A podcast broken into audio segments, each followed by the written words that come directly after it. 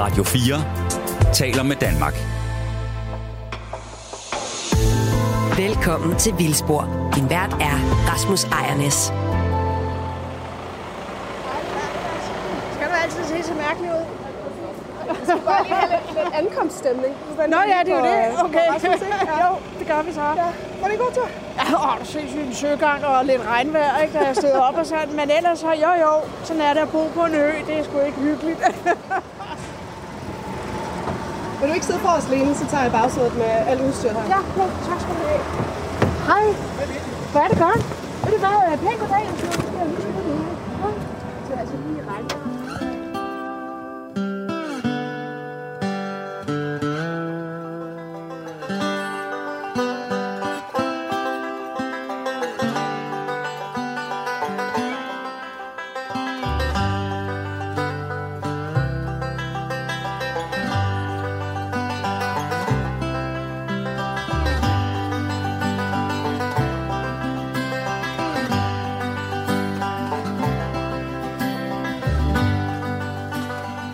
Landet ude i uh, Mols Bjerge, vores home turf. Vi står lige uden for Mols Laboratoriet. Og uh, vi, det er deres producer Emma Holtet og deres vært Rasmus Ejernes. Men vi har også en gæst med i dag. Lene Rigshed Hansen, velkommen. Goddag. Og uh, altså, uh, vi har haft mange mennesker og gæster med i programmet herude på Mols Laboratoriet, men du er lidt en usædvanlig gæst. Du er jo ikke biolog. Ej, det vil jeg gerne indrømme. Det er jeg altså ikke. Nej. Og, øh, og øh, det er faktisk Emma, der har bragt mig på sporet af dig, fordi hun lavede en serie med eventyrere. Ja. Og der var du med Ja. som eventyr, så du vil godt vedkende dig, at du er en slags eventyr. Ja, det vil jeg gerne stå ved. men, men så bliver jeg nødt til at spørge dig, hvad er din formelle uddannelse?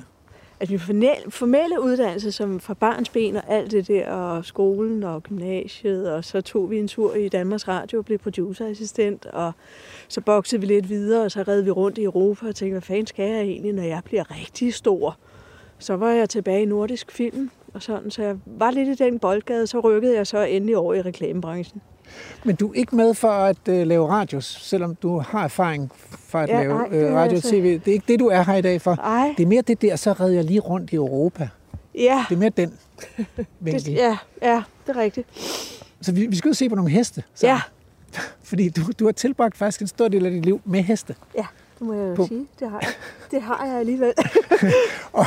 Og øh, vi har talt, der bliver talt så sindssygt meget om lige præcis de heste, der går her på Mols Laboratoriet, fordi de har fået så vildt et liv, som man nu kan give dem i Danmark. Ikke? Ja, Øh, og det er der mange, der er bekymrede over, om de nu har det godt. ja.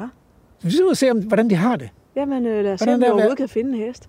Ja, det er selvfølgelig det. Der er noget der. Men altså vi har jo altid- en kikkert med, ikke? Jo, og så har jeg også en, øh, jeg har også en lille aftale med, øh, Med en hest. Er vild. med forvalteren af arealet, Nå, okay. Peter Morin Lassen. Det er hans daglige job at tage sig af hestene. ja, Og han stod til os på et tidspunkt. okay. Øh, og det gør han både fordi jeg tror, der dukker spørgsmål op, som han er den eneste, der har svaret på. Jamen, det vil jo være skønt. Øh, og så selvfølgelig, fordi han, hvis ikke vi kan finde hesten, så kan han hjælpe os. Ja. Det Så øh, skal vi ikke gå ind og kigge på det? Jo, lad os gøre det.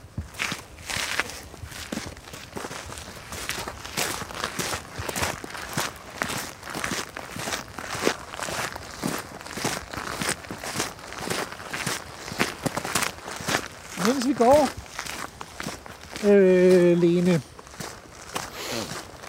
at jeg har hørt, at du ikke kun har reddet rundt i øh, Europa på hesteryg, men du også har taget en meget længere rejse. Ja, jeg er reddet hjem fra Mongoliet til Danmark. Øhm, det tog lidt Fordi du ikke længere havde råd til øh, flybilletten. Ja. Der kan man ikke rigtig finde ud af, hvad for noget græs, der gror rundt omkring. Men Ej, jeg vil jo gerne leve med dyrene. Jeg, vil jo, er altså meget fascineret af hesten.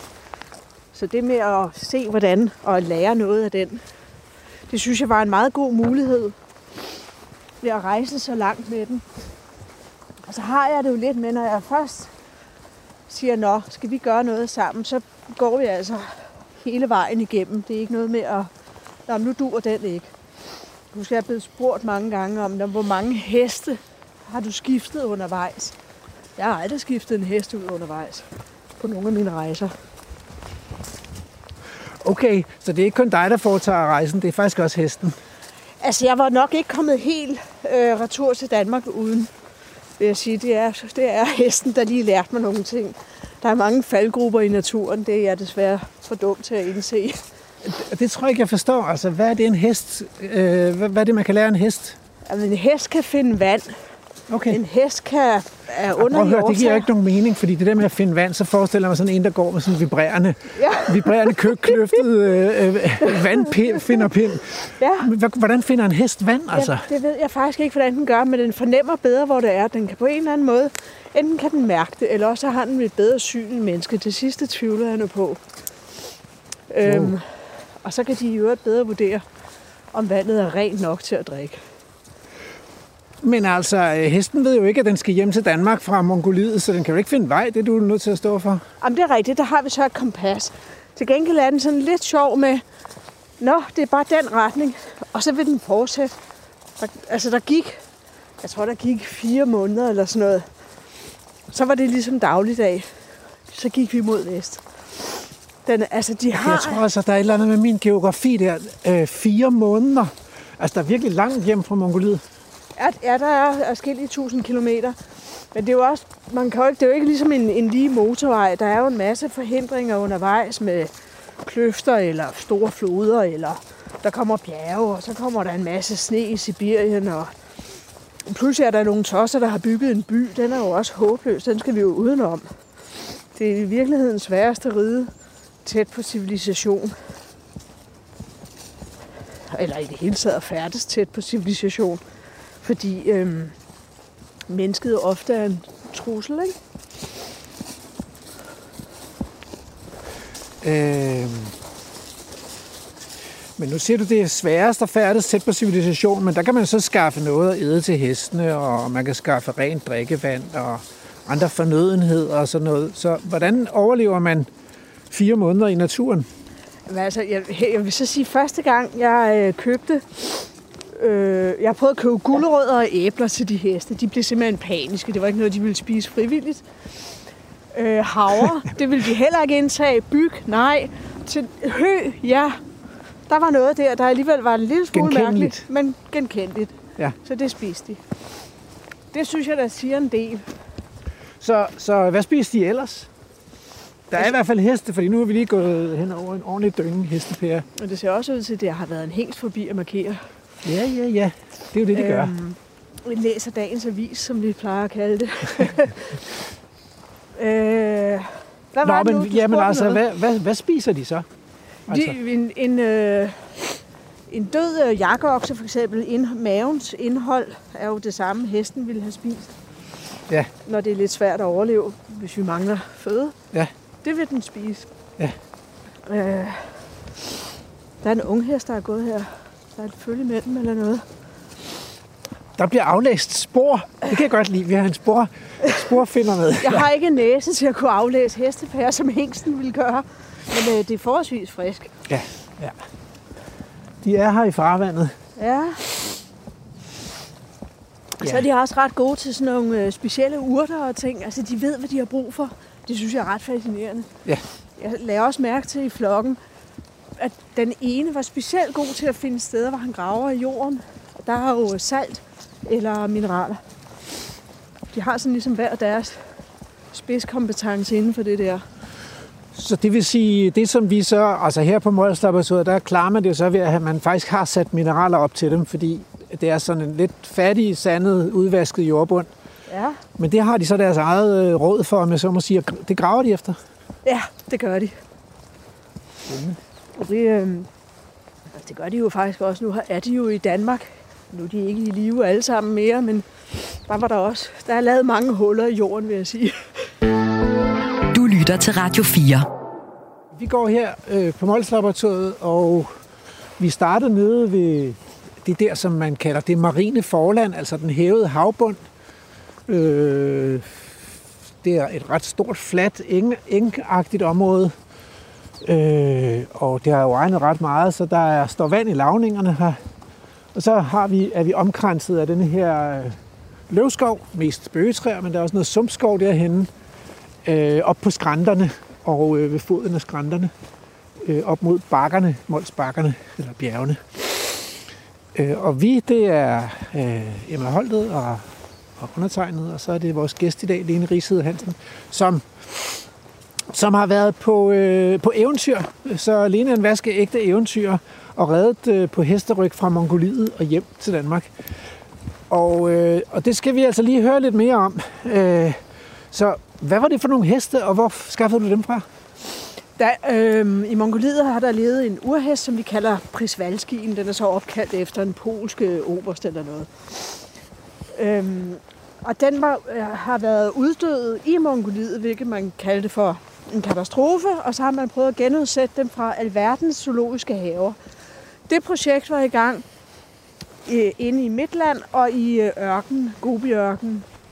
Og der fik jeg altså lov at opholde mig i starten, midt inde i det projekt. Og der var jo udlandske forskere. Og så spredte vi rygterne ud over stepperne, at jeg manglede heste. Så jeg blev vækket nogle gange af hårder af heste, der bare kommer piskende ind over lejren. Og så skulle jeg vælge. Så sådan øh, fik jeg plukket fem heste ud af en hel masse forskellige flokke.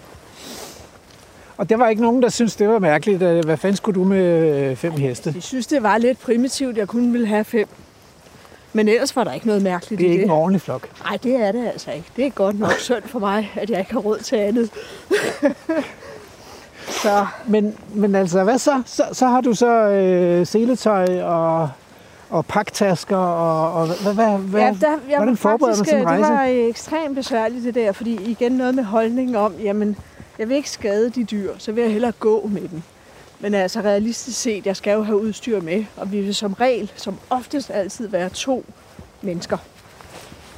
Så, og det kræver jo noget. Ja. Øhm, så var jeg lidt heldig, at der var en amerikansk rytter, der engang har også bare været en lille korper og reddet rundt, og han har altså tryllet, tænkt de her øh, forskellige situationer igennem. Han har konstrueret en sadel, som kan ændre form afhængig af, om hesten taber sig eller tilbygger muskler. Og den er letvægt. Nu kan- er vi ikke glade for plastikindustrien, men lige her må jeg indrømme at være glad for plastikindustrien, fordi den var virkelig meget let. Ja. Det blev et sponsorat. Fik to sadler, hvor jeg kunne ændre alle størrelser. Og så havde vi øh, også til oppakningen jo. Ja. Og det var, altså, det, var, det var virkelig godt gennemtænkt. Det er jeg meget taknemmelig over. Aha. Jeg, jeg kan huske, at jeg havde så mange vanskeligheder i... Undskyld. Nej, jeg troede, det var plastik, så var jeg ved at blive farvet. Godt. jeg havde mange vanskeligheder gennem Europa med det. Det der med oppakning, og hvordan, hvad gør man, og Ja. ja. ikke øh, ødelægge muskulaturet, og de er jo knap øh, tilredet, de heste. Øhm, Jeg tror sgu, der står øh, en Galloway derinde, men det får vi lige at se. der var Ja. ja. noget rødt, der bevægede sig herinde, det rigtigt. Det var der nemlig. Nå, så, øh, så, så det havde du med hjemmefra, Det kom, ja. eller kom derned. Men er de her heste, som du så køber, er de tilredet? Altså er de vant til, at der er nogen, der rider på dem? Ej, det må jeg tilstå, der jeg er tippet af et par gange, der er en hest derovre. Nej, det sgu en Galloway. Undskyld, der fik jeg både bandet og taget fejl. Det var helt to Og der er et par stykker mere, det er. Ja. Ja. Og de, Nej, de- er travlt optaget af at æde. Jamen, det er da sundt og fornuftigt. Ja. Det synes jeg lyder rigtig fornuftigt. Nej, de heste var... Øhm, altså, jeg tror desværre nok, at de bliver nærmest knækket, som man kalder det inden for det. Hvis du har Og det må du lige 300 forklare. heste, så er du... Nå, nu er der kommet de følge, og så er de etårige, toårige måske, der går man ud, og så ser man, at den der hest, den, bliver, den er ikke noget værd. Altså, det bliver kød på et tidspunkt, eller leder, ikke? Ja. Den har vi til den vokser op, og der er at fylde. Og den der kunne egentlig godt gå hen og være en stærk sag. Det, den øh, kan vi sælge til, den skal vi ride. Okay. Så sætter vi rytteren op, og så vil der være en hel masse hoppen og springen og dansen ind til hesten siger, puha. Så det foregår simpelthen ligesom man, man kender fra sådan en rodeo-film. altså, ikke." Ja, nærmest. okay. Øhm, jeg har nu dog ikke oplevet, at de binder benene sammen på hesten. Den kan godt forsvare sig. Ja. Øh, og så sender man den ud igen. Og så kommer jeg jo forbi og siger, ej, hvor er den fin, den hest, den jeg gerne købe. Ja. Ja, det er godt. Det er en rigtig vild hest, men, Det- der, men, der har, men den er blevet... Og det er det, du kalder, at- den er knækket. Ja, den, er, den har prøvet det der med noget på ryggen, og på en eller anden måde har den opgivet. Ja. Øhm, og de var godt nok, jeg, altså vi blev enige om, at de var nok mest bange for den der størrelse sadel, vi lagde på dem. Ja. At det var da noget underligt noget. Ja. Men der var ikke, altså der var ikke det store bøvl. Man skulle bare ikke lave nogle forkerte bevægelser, og, og de mongolske ryttere lærte os, hvordan du går hen til hesten. Det er jo også anderledes, end vi har lært i Danmark. Okay. Hvordan nærmer man sig en mongolsk hest? Øh, din krop, ikke noget med armbevægelser, fordi du angriber. Okay. Ikke noget med sådan noget blafferne tøj her. Nej, nej, Eller en hætte. nej. Det kender, det kender de simpelthen ikke. Det ligner et angreb. Så de er vagtsomme, de der heste. Og, så, øh, og den der sadel, den må du godt gemme. Det er ikke noget, den ser, før det kommer op. Så Ja. den tror, det er dig, der læner sig over den. Ja.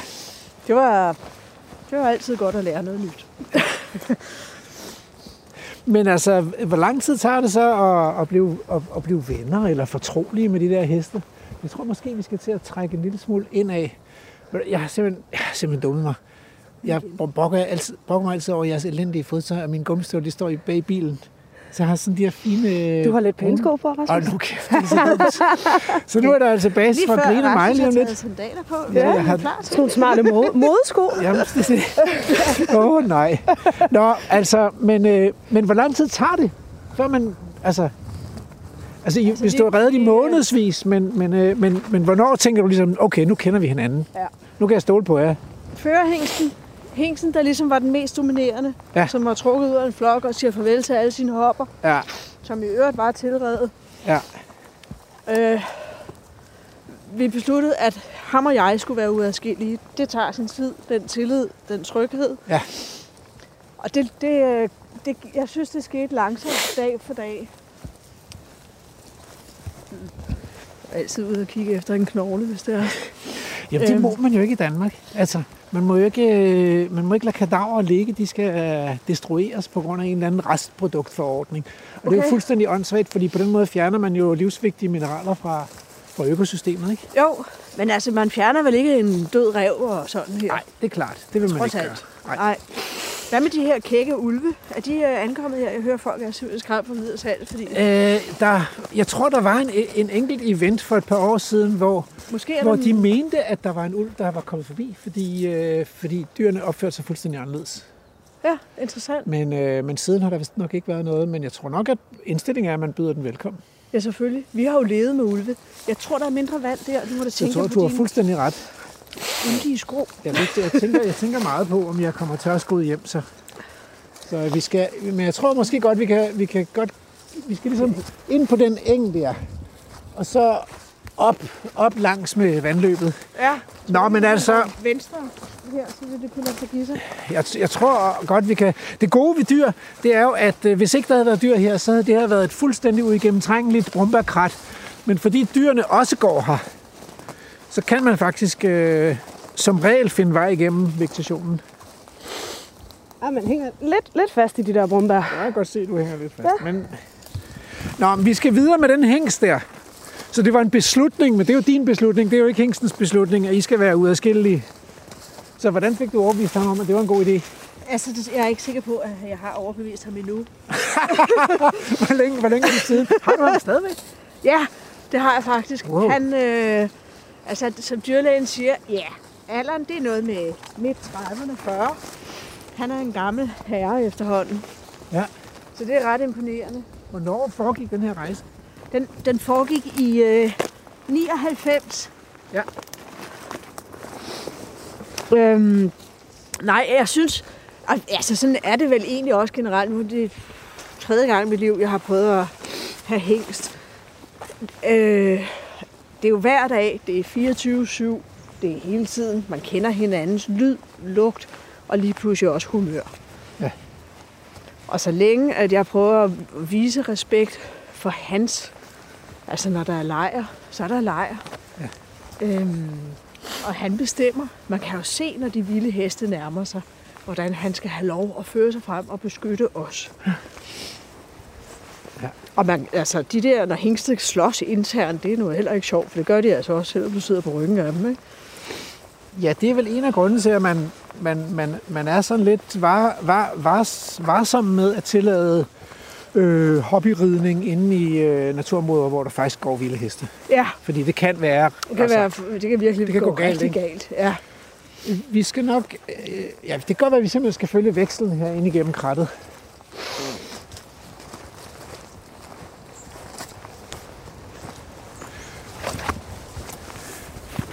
Men sig mig, Emma, skal jeg binde din snørbånd, eller er du glad nok? Ej, jeg kan godt se, de er... Godt, at vi lige skal holde en lille produceren binder snør. Du kan lige holde mikrofonen. Her går vi ude i naturen. Jeg er altså fra København, vil jeg bare sige. Nå, Ja, nej, du har øh, vandrestøvler på, ikke? Jo, det er, det er er os andre, der, der har nogle udfordringer i dag. men jeg kan så betro, at de er våde fra i går, så, så tjekkede jeg ikke. Radio 4. Nå, men det vil sige, at fem heste, så er det en hængst og fire hopper. Nej, jeg har ikke hopper.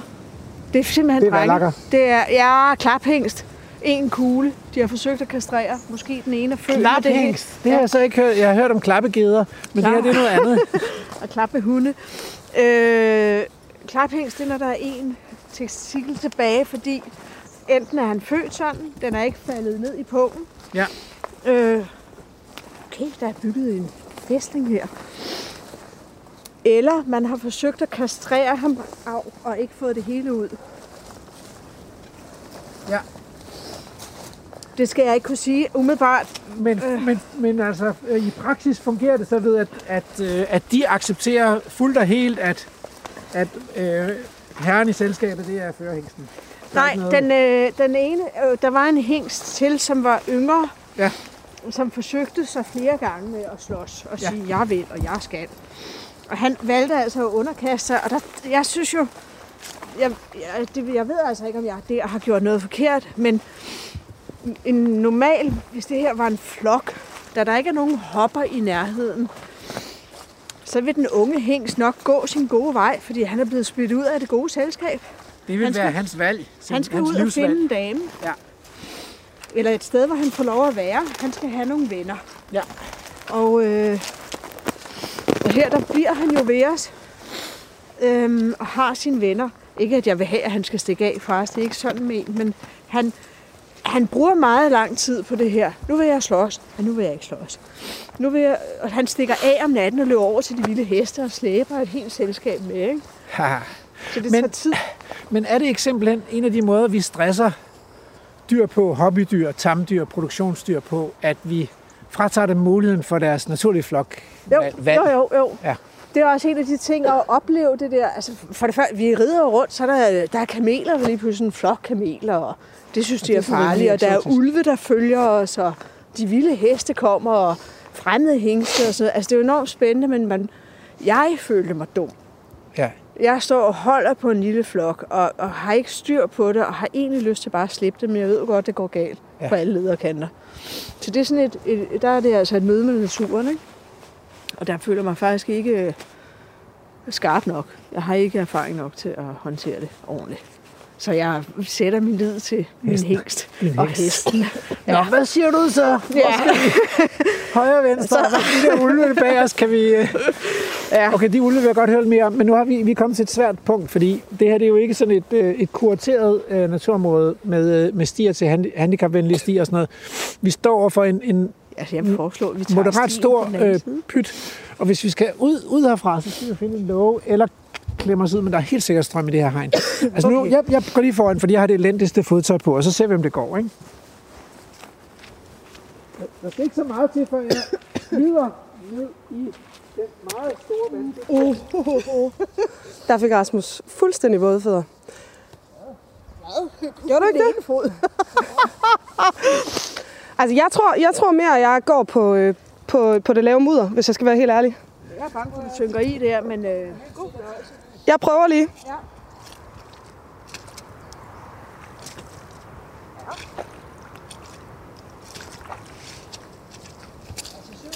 Den der strøm kan jeg ikke mærke. Jeg er gået opad. Det gik meget godt, det der. Det klarede vi. Det er det, er det, vær- altså, det, er det værste sted på øh, turen i dag. Okay. Det er det her. Ja. Jeg synes bare, det er fedt, du glemte at skifte sko, Rasmus. Det er jeg simpelthen så glad for. Efter 20 ture, hvor jeg er blevet mobbet. Det her sted, det siger også lidt om, om menneskers vanskelighed med vild natur. Så, så her går en kildefødt bæk. Vandet er simpelthen så rent, at man kan drikke af det. Ja. Og, øh, og her må dyrene ikke komme ned og drikke, fordi så risikerer man sandtransport, sedimenttransport, og der er et sommerhusområde lige dernede, og man er bange for at få det oversvømmet. Okay. Og det er jo sådan, man tænker bare, ah, hvorfor skal man opsætte vandposter på i et naturområde, der har sin egen kildefødte bæk? Altså, det giver simpelthen så lidt mening. Ja, det er ret trist. Ja. Og det er også lidt ærgerligt, at man måske, så kunne man ikke lave en lille afstikker. Det kunne ikke... Øh... Ja, det kunne man jo så have... Og det, der er sikkert noget, vandløbs- noget naturbeskyttelse, som gør, at man ikke må ændre forløbet. Hvad ved jeg? Jeg er ikke sikker på, at det er noget reelt problem. Man kan også sige, at, at så sender man nogle, nogle folk ud og, og graver bækken fri, hvis, der, hvis, hvis det, det sander til. Altså. Jeg synes, værdien, værdien af at have den som et vildt naturområde vil jo være så meget desto større. Det er rigtigt. Men naturen har jo skabt i den fordybning der et vandhul også, og det er uden tvivl det samme vand, der bare trænger. Der er en, et udspring der. Jeg tror, det er bare regnvand, det der. Tror du det? Ja. Jeg tror simpelthen, der er sådan en dræneffekt af, af vandløbet, som tager alt vand med sig. At, øh, ja, okay. Vandet løber der, hvor der er mindst modstand, og det er nu en gang dernede. Ja. Så jeg tror, man skulle grave, hvis man virkelig vil have det ind her. Men, men i hvert fald, sådan mm. er det. Men ja. de der ulve, Åh oh, ja. Er det fordi, man kan høre dem hyle om natten, eller hvordan ved I, at Nej, der du, er man ulve? kan se dem. Altså, de Nå, står nå, simpelthen okay, så de er så tæt på. Ja, ja. Der er ikke noget. Hvis nu, nu står vi et sted, hvor vi har en afsat over os. Hvis nu vi slår lejr her, og med hestene bygger et telt, der vi gør, så vil ulvene stå deroppe. Ja. Og heste står bundet hernede jo, fordi de får bundet benene sammen, så går de og græsser. Forbenene er bundet sammen, så den kan tage små skridt. Det kan springe, det er lavet i læder. Det er sådan en cowboy-ting, når man slår lejr. Men om aftenen, når vi skal til at sove, så har vi lange ræb, og så giver vi dem faktisk grime på og sætter en pløkke i jorden og fritager benene, så de går helt frit. Nu kan de ligge sig og rulle sig og gøre, hvad de vil. Ja. Øh, og de kan jo sagtens rive det der fri. Der er altid lavet sådan en lille sikkerhed. En hest er jo super stærk, så den kan springe alt det her og komme væk I panik. i panik. Ja. Og så står ulven der, men når man så ser, at heste står bare og sover, så hvor, øh, det er vores venner, jamen så er det jo nok ikke fjender. De kan jo mærke, den er jo ikke sulten. Ulven er nysgerrig. Flokken har spist. Vi er ikke svage. Der er ikke et følge mellem os. Der er ikke en syg hest.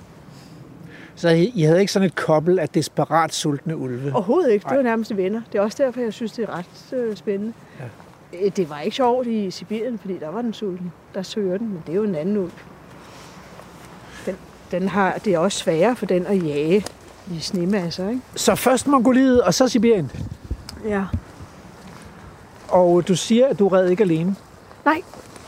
Der så var, du havde et selskab. ja, der har været fire mennesker med på skift. Okay. Hmm. Hvad var, øh, hvad var den største udfordring på sådan en rejse der? Øh, Hvad er det sværeste? at håndtere altså, min dødssyge hjerne, du. Ja, fordi der går jo kun 14 dage, efter man har sendt folk alene i vildmarken før, så, så får de ligesom tankemøl og, og ja. hjem, og de skal have en pizza, og de savner familien. Og... Jamen, der øh, sker altså et eller andet inde i mit lille iværksætterhoved der. Så begynder jeg at tænke på, hvem opfandt egentlig væsepapiret? og hvorfor, hvorfor dit og hvorfor dat? Ja. Og hvad var nu det? Og sikke en oplevelse, hvis man er født midt inde i et land, og så tager man en vandring, og så møder man havet første gang. Sådan kører mit hoved jo derud af. Ja. Øh, og når jeg så holder op med det, så er der ro på. Så er det et nyt liv. Hvor lang tid tager det Det brugte jeg nok tre måneder på i hvert fald. At få ro Og på øverste etage? Ja, ikke at komme i tanker om alt muligt underligt. Der er ikke noget, der skal gøres. Der er ikke noget, der skal fikses. Der er ikke noget, der skal forstås. Nej, Bare slap af. ja. Altså lev der i nuet, og så ja, find nu det vand. Det er flere dage siden, vi har fået noget at drikke. ikke? altså, det skal ikke være så kompliceret. Er det derfor, man tager på eventyr? Ej, det, ja, altså, det er lidt nysgerrigheden, som også, som jeg sagde, jeg ville så gerne leve med de dyr. Øhm, og så, altså lige den her ridetur er jo inspireret af en tegneserie, da jeg var barn. Så jeg, åh, det vil jeg også. Sikke noget udstyr, mærkelige små heste. Og så måtte jeg jo gøre det. Det var så slet ikke i Mongoliet, det foregik, men det vidste jeg jo ikke. Det troede jeg bare. Ja. okay, så det var nærmest en, øh, en børnedrøm, barnedrøm. Ja, Men øh, nu, nu taler man jo meget i, i Danmark om, i, i forbindelse med vilde naturprojekter, som det vi går i nu. Jeg skal måske sige at øh, til, til nytilkommende lyttere her, at Du lytter til Vildspor, og øh, vi er taget ud i, øh, i Mols Bjerge, nærmere bestemt Mols Laboratoriet, det her rewilding-projekt, hvor man har sat Galloway-køer og Exmo ponyer fri til at leve deres eget liv i videst mulig omfang. Og øh, vi går sammen med Lene Rigshed Hansen, som er eventyrer, og som nu har spurgt en hest. Denne gang mindst en. To kan jeg i hvert fald se. Der er sikkert flere, når vi kommer nærmere. Men som har reddet på hesteryg fra Mongoliet øh, gennem Sibirien og tilbage til Danmark. Øh, og det, øh, det er jeg ret nysgerrig efter. Og det jeg skulle til at spørge om, det var, der bliver talt enormt meget i Danmark om dyrevelfærd. Var det god dyrevelfærd, det du udsatte de her stakkels heste for? Dine barndomsdrømme, og ej. skulle være med til at gennemleve dem? Ja, ej, det er der mange mennesker, der mener, at det var dyrplageri. Øhm, altså, der har ikke... Jeg tror, jeg ville betragte det som dyrplageri, hvis det var en konkurrence, at vi skal nå, og vi skal bevæge os, og der vil hele tiden er de der, øh, hvad kan man sige, ja, konkurrenceprægede elementer i det. Ja. Øhm, men, og, jamen, så kan man kalde det for øh, dyrplageri, at ikke medbringer foder. Men prøv at høre, de ville jo ikke spise det. da vi kom til Rusland, kunne man faktisk købe hestefoder. Ja. Det her er dyr, der er vant til at leve i en natur, som er meget anderledes end den danske. Ja. Og de klarer sig selv. Og jeg, jeg mener, at det er ikke dyrplageri, hvis man giver dem mulighed for at kunne leve. Jeg har nogle fotos, hvor man kan sige, hold da op, hvor er de ret mager. Det er jeg faktisk også. Ja. Mine knogler stikker også ud af huden, ikke? Jo. Og sådan kommer der jo nogle perioder, fordi årstiderne skifter, og det er svært at finde føde. Ja. Og, det, og så er jeg i øvrigt vegetar som hesten, så jeg har altså også lidt vanskeligheder der, ikke? Jo. Øhm, så, Så, nej, du havde ikke taget fem heste med for at kunne slagte den ene på vejen? nej, det havde jeg altså ikke. Nej. Og heller ikke for at lave dem om til en øh, ny øh, pelshue eller et eller andet. Nej. Men det rigtigt, det er der stadigvæk menneskets magt. Jeg tror ikke, de sådan selv var gået her nordpå, hvis det skulle være det. Jamen altså, der har jo været vildheste i Danmark også. Også i den her mellemistid. Så der er faktisk fund her fra Mols. For det kan jeg ikke huske, om det var 3.000 eller 5.000 år siden. Ja, Øh, så de kan også leve i de, under disse klimater. Men altså, det danske, nu, nu befinder vi os i januar måned. Det klima, vi oplever her i Danmark, hvordan er det sammenlignet med det, som, som de der mongolske heste lever i? altså det er meget mere, øh, altså, specielt nu er det jo meget varmt. Det er jo i grønt. Mongoliet, ja, det, er- det er frodigt først og Ja. fremmest. Ja. Og så er temperaturen i Mongoliet, de går fra minus 50 til plus 40. Det er jo fuldkommen Det er jo helt afsindigt. vanvittigt. Ja. Og det er ikke bare i ørkenen, vel? Det, det er virkelig, i øjeblikket tror jeg, den ligger på sådan omkring minus 26. Ja. Og så kan det godt blive plus et par dage, og så falder den igen. Så det er noget, altså, det er et helt andet skift. Og så er der jo permafrost nogle steder, og altså, der betyder, at der kommer ikke vækst. Altså. Der er ikke noget vækst, og det er også svært at få vand. Ja, fordi de har saltvandssøer. Oh, ja. Det, det kan altså godt komplicere det, og så har de den der syvårskrisen, altså en, en naturlig, jeg ved ikke hvorfor, man plejer at sige, at det kommer hver syvende år, en fuldstændig sindssyg sommer, der brænder alt af, og så en vinter, der er så koldt, så koldt. Okay. Og der snakker vi dødsfald. Det er sjældent under millioner. Altså dyr, ikke? Ja. Øhm, og så nu står vi og kigger på de her heste, og Det det, synes jeg er ret interessant, fordi havde det nu været i Mongoliet, så var de gået. Ja. Du, vi kunne simpelthen ikke være så tæt på dem, Så- de ville finde os yderst mærke, specielt med en mikrofon og vores påklædning. Så flugtafstanden vil være væsentligt mindre. Ja, Og så kommer der en tyr gående her også. og han er nu meget fin. En Galloway-syr, Ja, som lige skal hen og se, hvad fanden er det, der sker her. ja, Vi stod lige og græssede så fredeligt. ja. Ja, altså, øh, sådan som jeg har oplevet det, der er sådan ligesom deres, øh, øh, altså deres reserverethedsafstand er sådan en 10-15 meter, ikke mere end det. Altså, så de vil ikke, man går- går ikke hen og klapper dem. Så Nej, vender de nej. røven til at gå, ikke? Ja. Og- Men det er for mig overraskende, at vi kan være så tæt. Ja. Altså den hest, der går der i det fjerne, det vil jeg mere sige. Ja. Det vil være. Det vil være en mongolsk Og så afstand. vil vi straks øh, splitte os op, så et af stederne vil man se ørerne fremme. Der er en, der holder vagt med os, ikke? og de andre er ved at finde ud af, hvad sker der mere. Ikke? Og sådan Nu er det går- ikke her jo. Nej. Nu går de fleste dyr og græsser, men det er jo sjovt, at tyrene er nu gået i gang med at spise skovfyr af de nederste grene. Ja, det, Og det er jo det synes jeg er meget fornuftigt. det er meget fornuftigt, fordi og, og det er jo fint, at vi faktisk også har nogle træer, der er stedsegrønne, som for eksempel skovfyr og rødgræn. Jeg tror så desværre ikke lige, at hesten kan tåle det, men klovdyret kan. Okay. Ja, det er Øhm. meget skægt. Så er der ret meget gyvel, og det er jo noget af det, der bliver diskuteret meget her, fordi gyvel er, er lidt giftig. Øh, men hvis man går ind og kigger på gyvleren, så kan man se, at, at der er spist af de fleste gyvler. Ja, Så de spiser den ikke ligesom op. Den er jo også vintergrøn. Vi, vi befinder os i januar måned, ikke? og gyvlen står her grøn og, og, og til synligheden lækker. Og gyvlen er jo en ærteblomstret, så der er også, den har rimelig meget kvælstof. ja. Men kan du, er det, har man øh, set på, hvad tid, hvornår er det, de spiser? Er det det friske, eller er det, når den har stået længe, eller hvilken del ja, det, er af den? godt, det er et meget godt spørgsmål. Jeg ved Fordi faktisk det ikke, om der er noget om der er nogen, der har, har studeret den del og toksiciteten. Det, det, der er jo også noget med æren, som også kan være giftig. Ja. Men det virker som om, at på et eller andet tidspunkt, så har de der æren ligget så længe, at de er tilgængelige, og så bliver der bare et æren, altså. Øh, ja, hesten, en mongolsk hest, der spiste det på livet løs, og Ja. alle sagde, den dør. Nå, ja, det gjorde den så også, men ikke af det. Nej. Men, men det er rigtigt, der er sådan noget, men jeg tror altså, det har meget med årstiderne at gøre, for det kan jeg simpelthen se på dem. Ja. Altså, de lever jo, øh, eller har levet i Danmark, også i et, i et varieret område. Der kan jeg simpelthen se, at de går og spiser planter, der øh, hesten normalt vil dø af, det er på bestemte tider af året. Ja. Og de ved også, hvornår man nedlægger en brænald og en chisel og så videre, ikke? Og det er jo det, der er, når, når de har sådan et areal som det her på 120 hektar, så vælger de jo selv. Altså, der er jo ekstremt stor frihed i forhold til, hvad man skal vælge at æde. Ikke? Det er kun, når, når føden bliver virkelig, virkelig begrænset, at de kan blive tvunget til at æde noget, som, som måske ikke var det aller... Så vil jeg jo nok starte med at spise en hestepære. Det gør de jo også. Det Hvis de er ved at dø sult. de kan det. Så det, Men man kan se i øvrigt, de her, der står en del små egetræer her. Altså, de, øh, de, de har lidt svært ved at komme igennem her. Ja. Der står flere sådan, nogle bonsai-træer der. Ja. De bliver simpelthen øh, høvlet ned. ja, det smager godt. Det smager godt. Ja, Til gengæld gider de ikke at æde birk.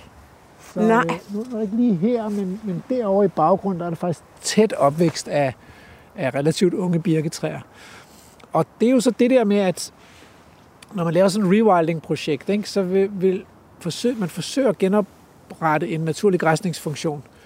Men hvis vi kigger tilbage til naturlige økosystemer i sidste mellemistid, så var der en elefant, ikke? og der var et næsehorn, og der var elge, og der var kæmpehjorte, og der var...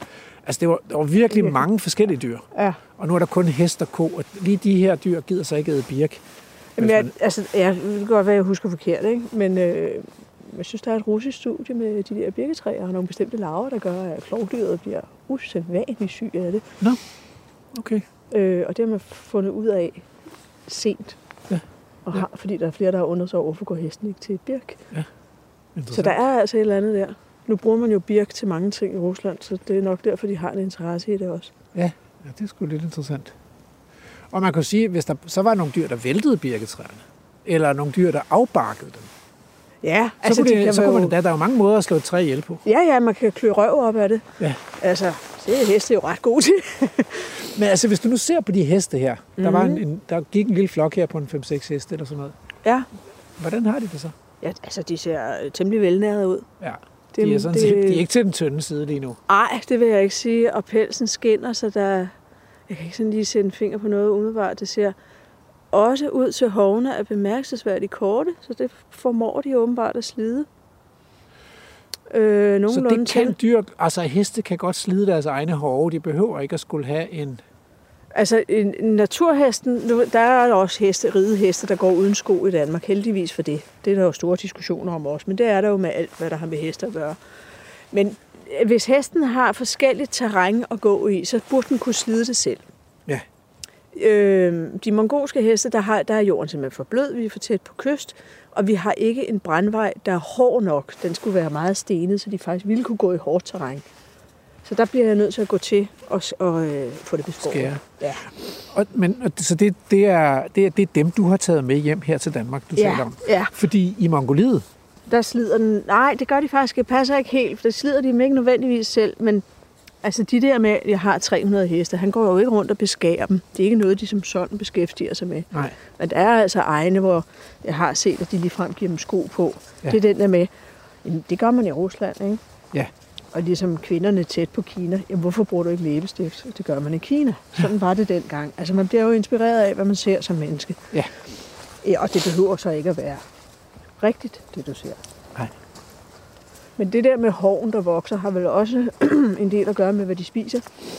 Og i hvilke perioder. Altså, der er nogle heste, hvor hovene altid vokser hurtigt, og der er andre, hvor de ikke vokser så hurtigt. Og som du siger, nu ville de mongolske heste være gået for lang tid siden. Vi kom ind på sådan cirka 10 meter, og så begyndte de at, at flytte sig, ikke? Jo, det er en ret fin hestefærd. Nu ved jeg godt, at jeg har optaget mærkelige ting.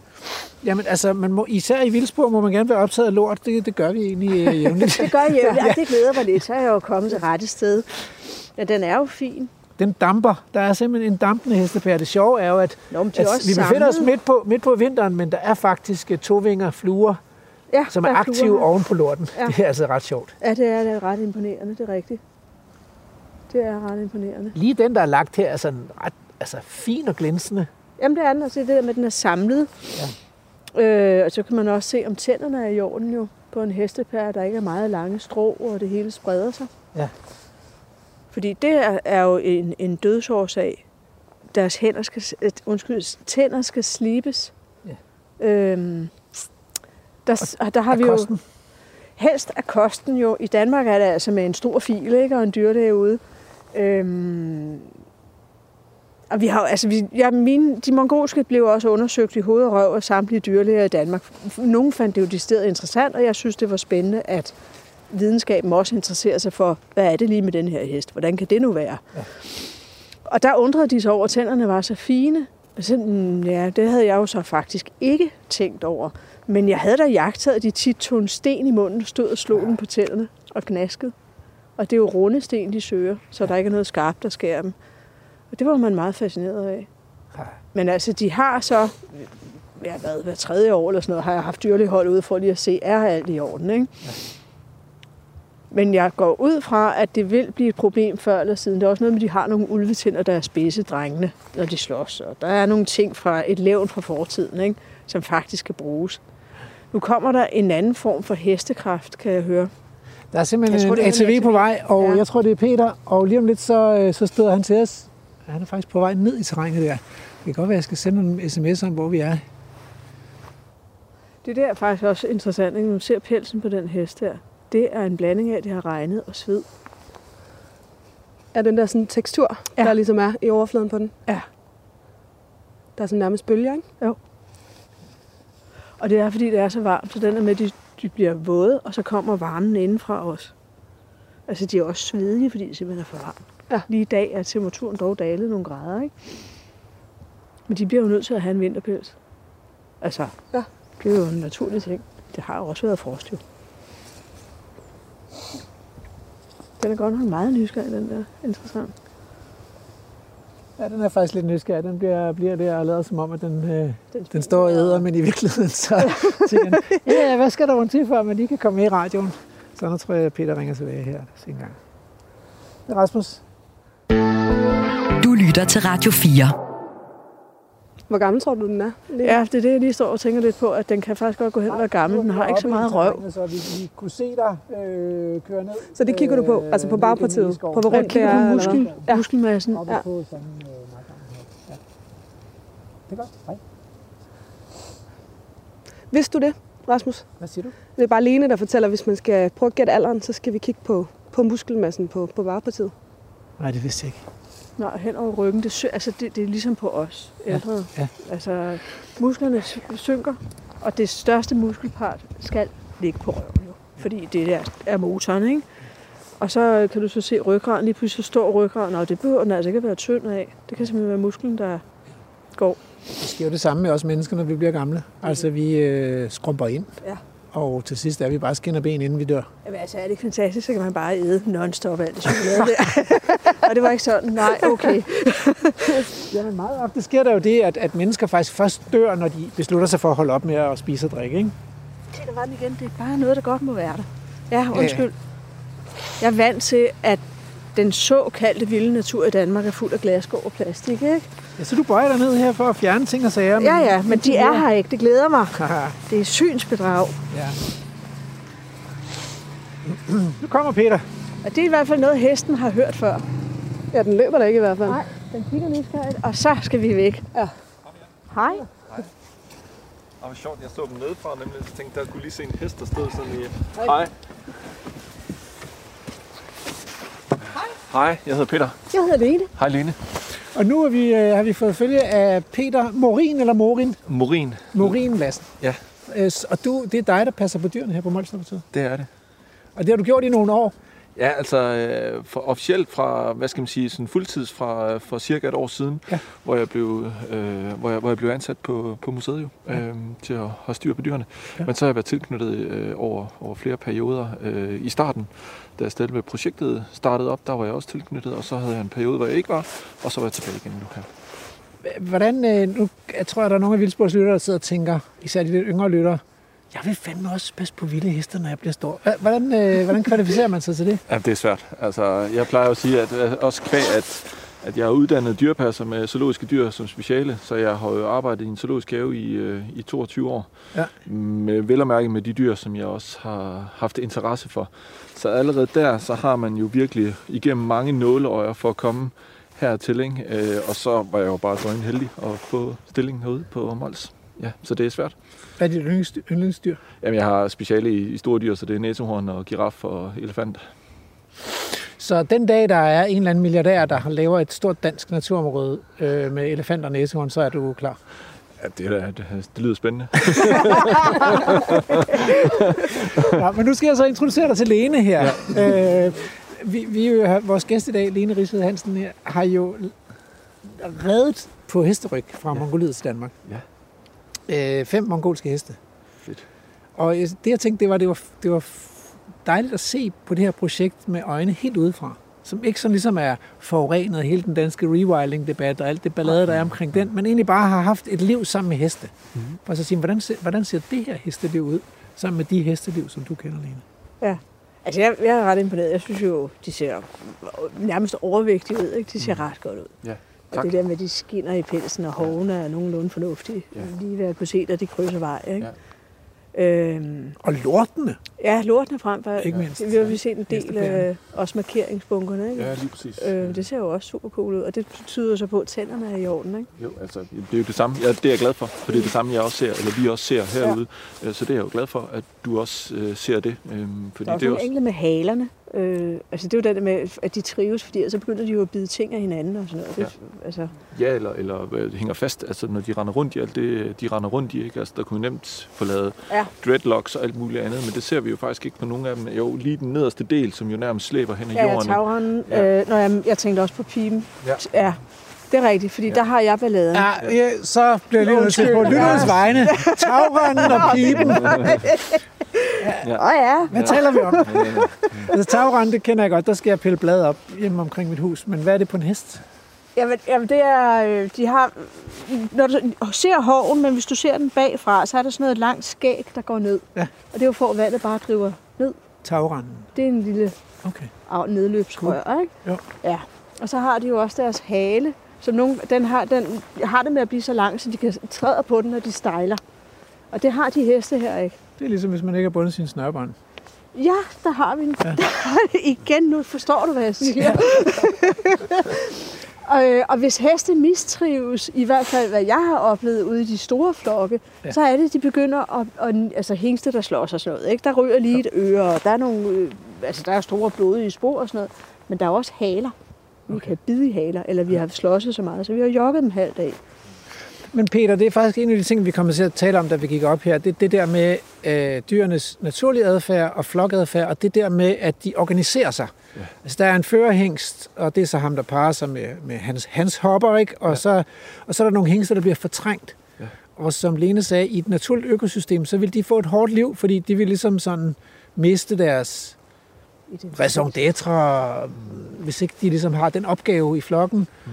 og de vil måske blive fortrængt til det dårlige område, og måske dø lidt tidligere. Øhm, men, men nu er, der er jo kun 120 hektar, det er det, I har at gøre med her. Ja. Så hvordan organiserer den der hesteflok sig? Hvor, hvor mange heste er der i dag, og hvordan har de organiseret sig? Der er 25 heste. Ja. De har delt sig op i tre grupper. Der er en øh, avlsgruppe eller en haremsgruppe, som holder til nede i det lave område, nede i engen Er det dem, vi har set nu? Det er dem, I har set. Ja. Øh, og så er der et over i den, i den modsatte ende, i, øh, over på det, der hedder Enebjergene, over på den anden side af vejen. Og de har faktisk været derovre i næsten, i næsten to år, har de holdt sig til derovre i det område. Og så mødes de sådan cirka på midten af, af området, altså hvis du trækker en linje fra, fra der, hvor du går ind i området ved stallen, og så øh, den her vej næsten vi står på her, jamen så er de blevet enige om, at det ene hold har den ene side, og den anden har den anden side. Derimellem, der findes der ni hængste, og de patruljerer rundt på hele området. Altså, de er dem, der er mest aktive her på, på området, fordi du kan have set dem et sted, og så tænker du, jamen jeg kører lige rundt og skal lige se nogle af de andre dyr, og så kommer du tilbage, og så er de et helt andet sted. De er virkelig meget øh, rundt omkring i, i, i området. Øh, og de kan gå sammen en og en, eller gå hver for sig en og en, men de kan også gå alle ni samlet, så de, og de kan gå to og to, og de kan, så de er, de, er, de er meget sjovere at følge med i, hvor avlsgrupperne er mere sådan, hvad skal man sige, standfaste. Altså der er jo en, der er en hængst, og så har han sine hopper og sin, øh, sin følge, der nu er med i den gruppe. Ikke? Men tror du, de har ham? Ikke endnu, men øh, vi har den ene øh, hængst, som holder til i den ene gruppe. Han har sådan lidt, han er egentlig ikke den største hængst, øh, når man står og kigger på ham. Han har bare den noget- lækreste. Ja, han har den lækreste, og den attitude, der siger, hvad så, vil I noget? Og han udfordrer hængstene i den der hængstegruppe. Så kommer han lige for eksempel ned ved vandkoppen. Øh, der, der kan han godt lige komme op og sige, hvad så? Var, var der nogen, der ville noget? Og så tænker, kan man se på dem, nej, det var der egentlig ikke. Øh, undskyld, vi spurgte, og så, er de, øh, og så er de væk igen. Og det er den måde, han gør det på. Altså, det, er, det ser ret fascinerende ud, og vildt spændende at se. Ja. Ja. ja. Jamen, det er det. Det Ja. er nemlig vildt. Det er vildt, Ja. altså.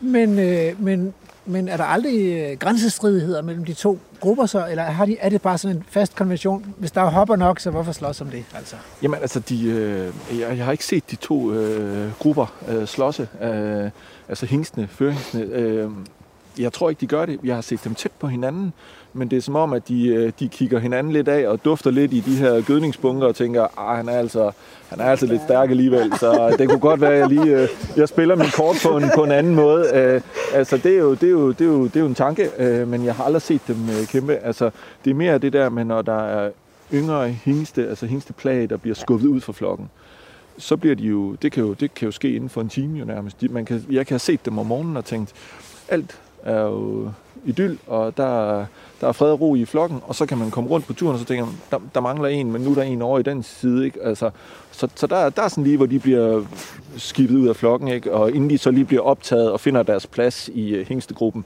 der er noget, uh, hvor man tænker, der, der kan de altså godt få nogle, uh, nogle knops, ikke? Men ja, det er jo sådan, det er jo sådan lidt hestelivet er. Okay, det er hestene, men så er der også de her getaway Ja. kvæg. Hvordan organiserer de sig så?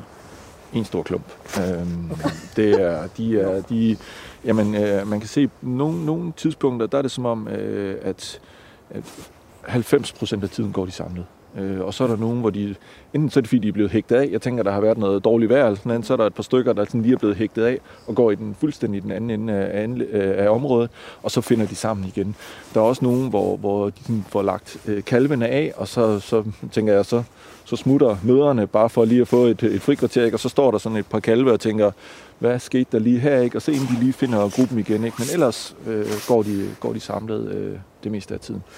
Og, og, der var jo den her balladesituation øh, med fire unge tyre, som, som førtyren ikke ligesom kunne holde nede, mm, som så gav sig til at hoppe på en, øh, en, en brunstig ko, ja. øh, som man, den, den slags nu sker ude i naturen. Ja. Men dem valgte jeg at aflive, Ja. øh, for ikke at have det der ballade. Jamen, det var, det var, altså, det var mængden af kamp. Altså, der ville jo blive ved med at være, være kamp, kamp, kamp, indtil der var en af dem, der jo nok højst sandsynligt ville jo bukke under af det, så derfor valgte vi at sige, jamen, så, så, så aflever vi jo selvfølgelig. øh. Må jeg spørge, hvordan I aflever? Går de til foder, eller skal de bare... De her, vi, vi, øh, vi sendte dem faktisk til slagteriet øh, den her gang. Øhm, ellers normalt så har vi en aftale med Ræ Park, som ligger øh, tæt på. Øh, så der, øh, der, der, når vi aflever nogle dyr, jamen, så kommer de derud, så Ja. bliver de brugt til løvefoder eller ulvefoder, eller, eller hvad de nu bliver brugt til ved, ved rovdyrene. Og så har vi en, en, en, en god mulighed for os lige at få dem kigget indvendigt. Hvordan Ja. ser dyrene ud indvendigt?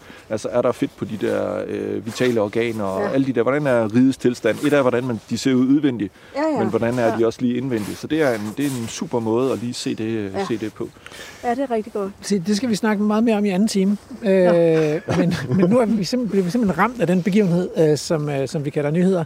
Og, øh, og i anden time, der skal vi videre rundt på Molslap, så vi skal tale mere om, hvordan man løser de der vanskelige opgaver med at lave vild natur i et øh, gammelt bundeland som Danmark.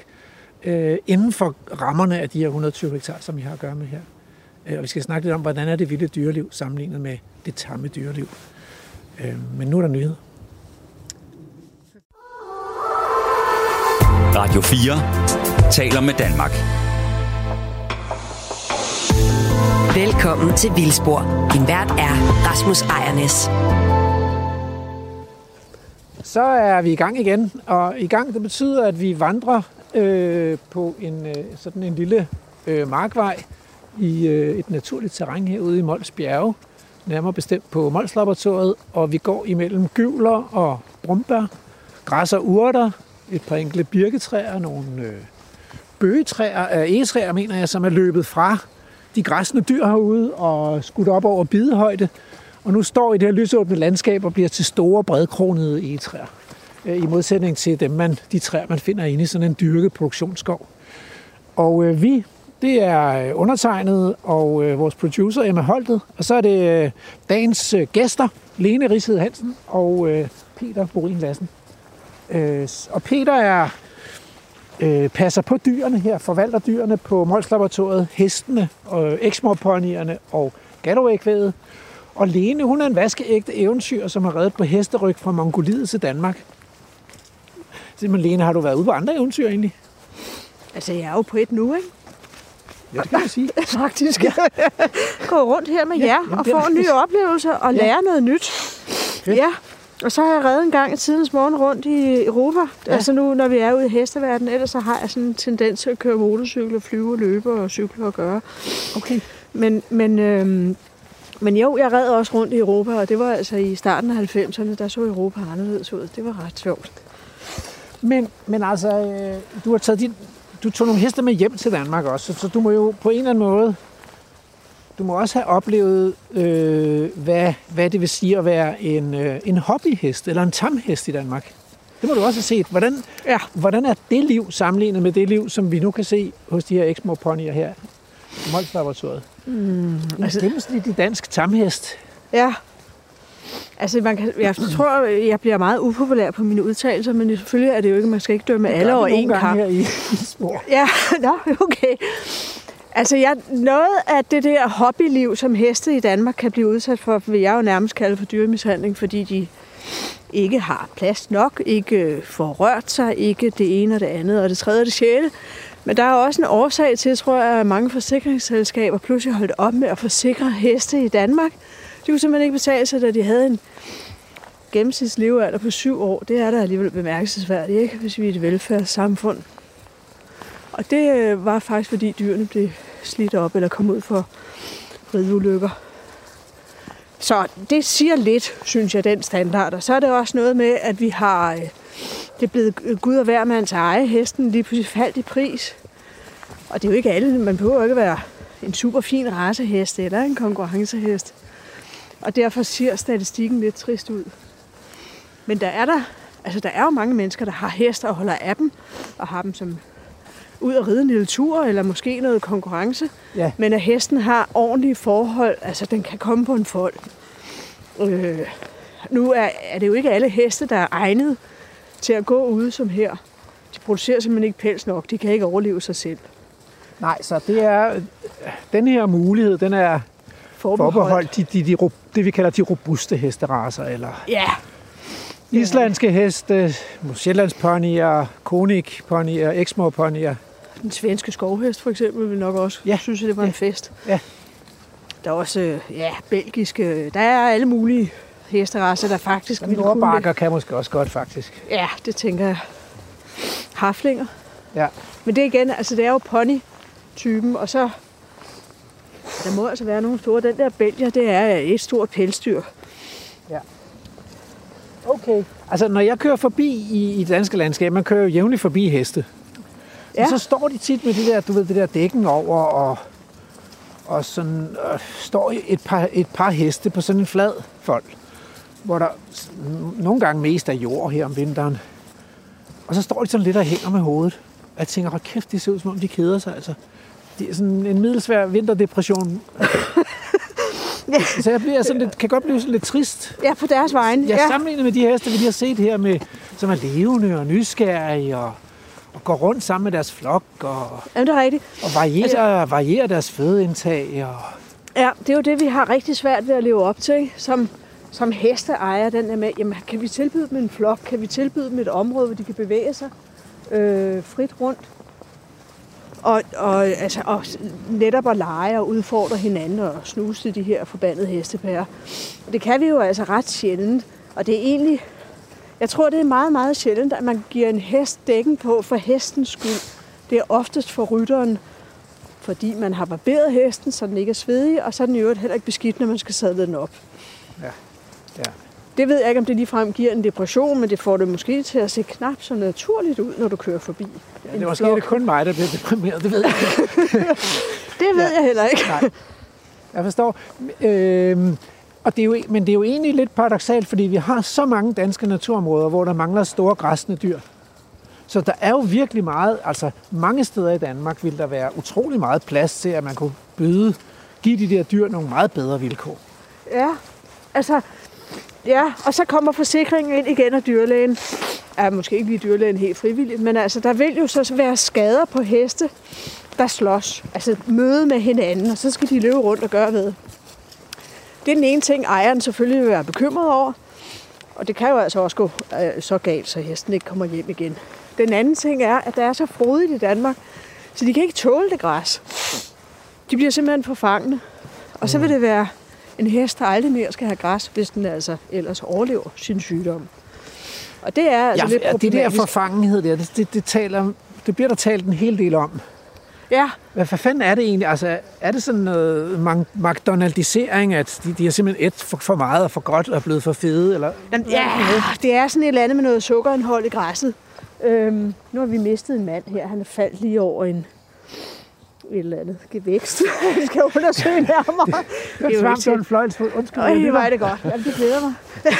du finder noget. Jeg fandt jo det plastik, jeg let efter, ikke? Ja, Ja, så der er alle er glade igen. lidt madpakkeplastik. Ja. Men forfangenhed er... Øhm, inde i hoven er der to knogler, der ligner sådan en pegefinger og en langfinger. Ja. Og så sker der det med sporene i hoven, at de åbner sig, eller der sker, at det bliver blødt.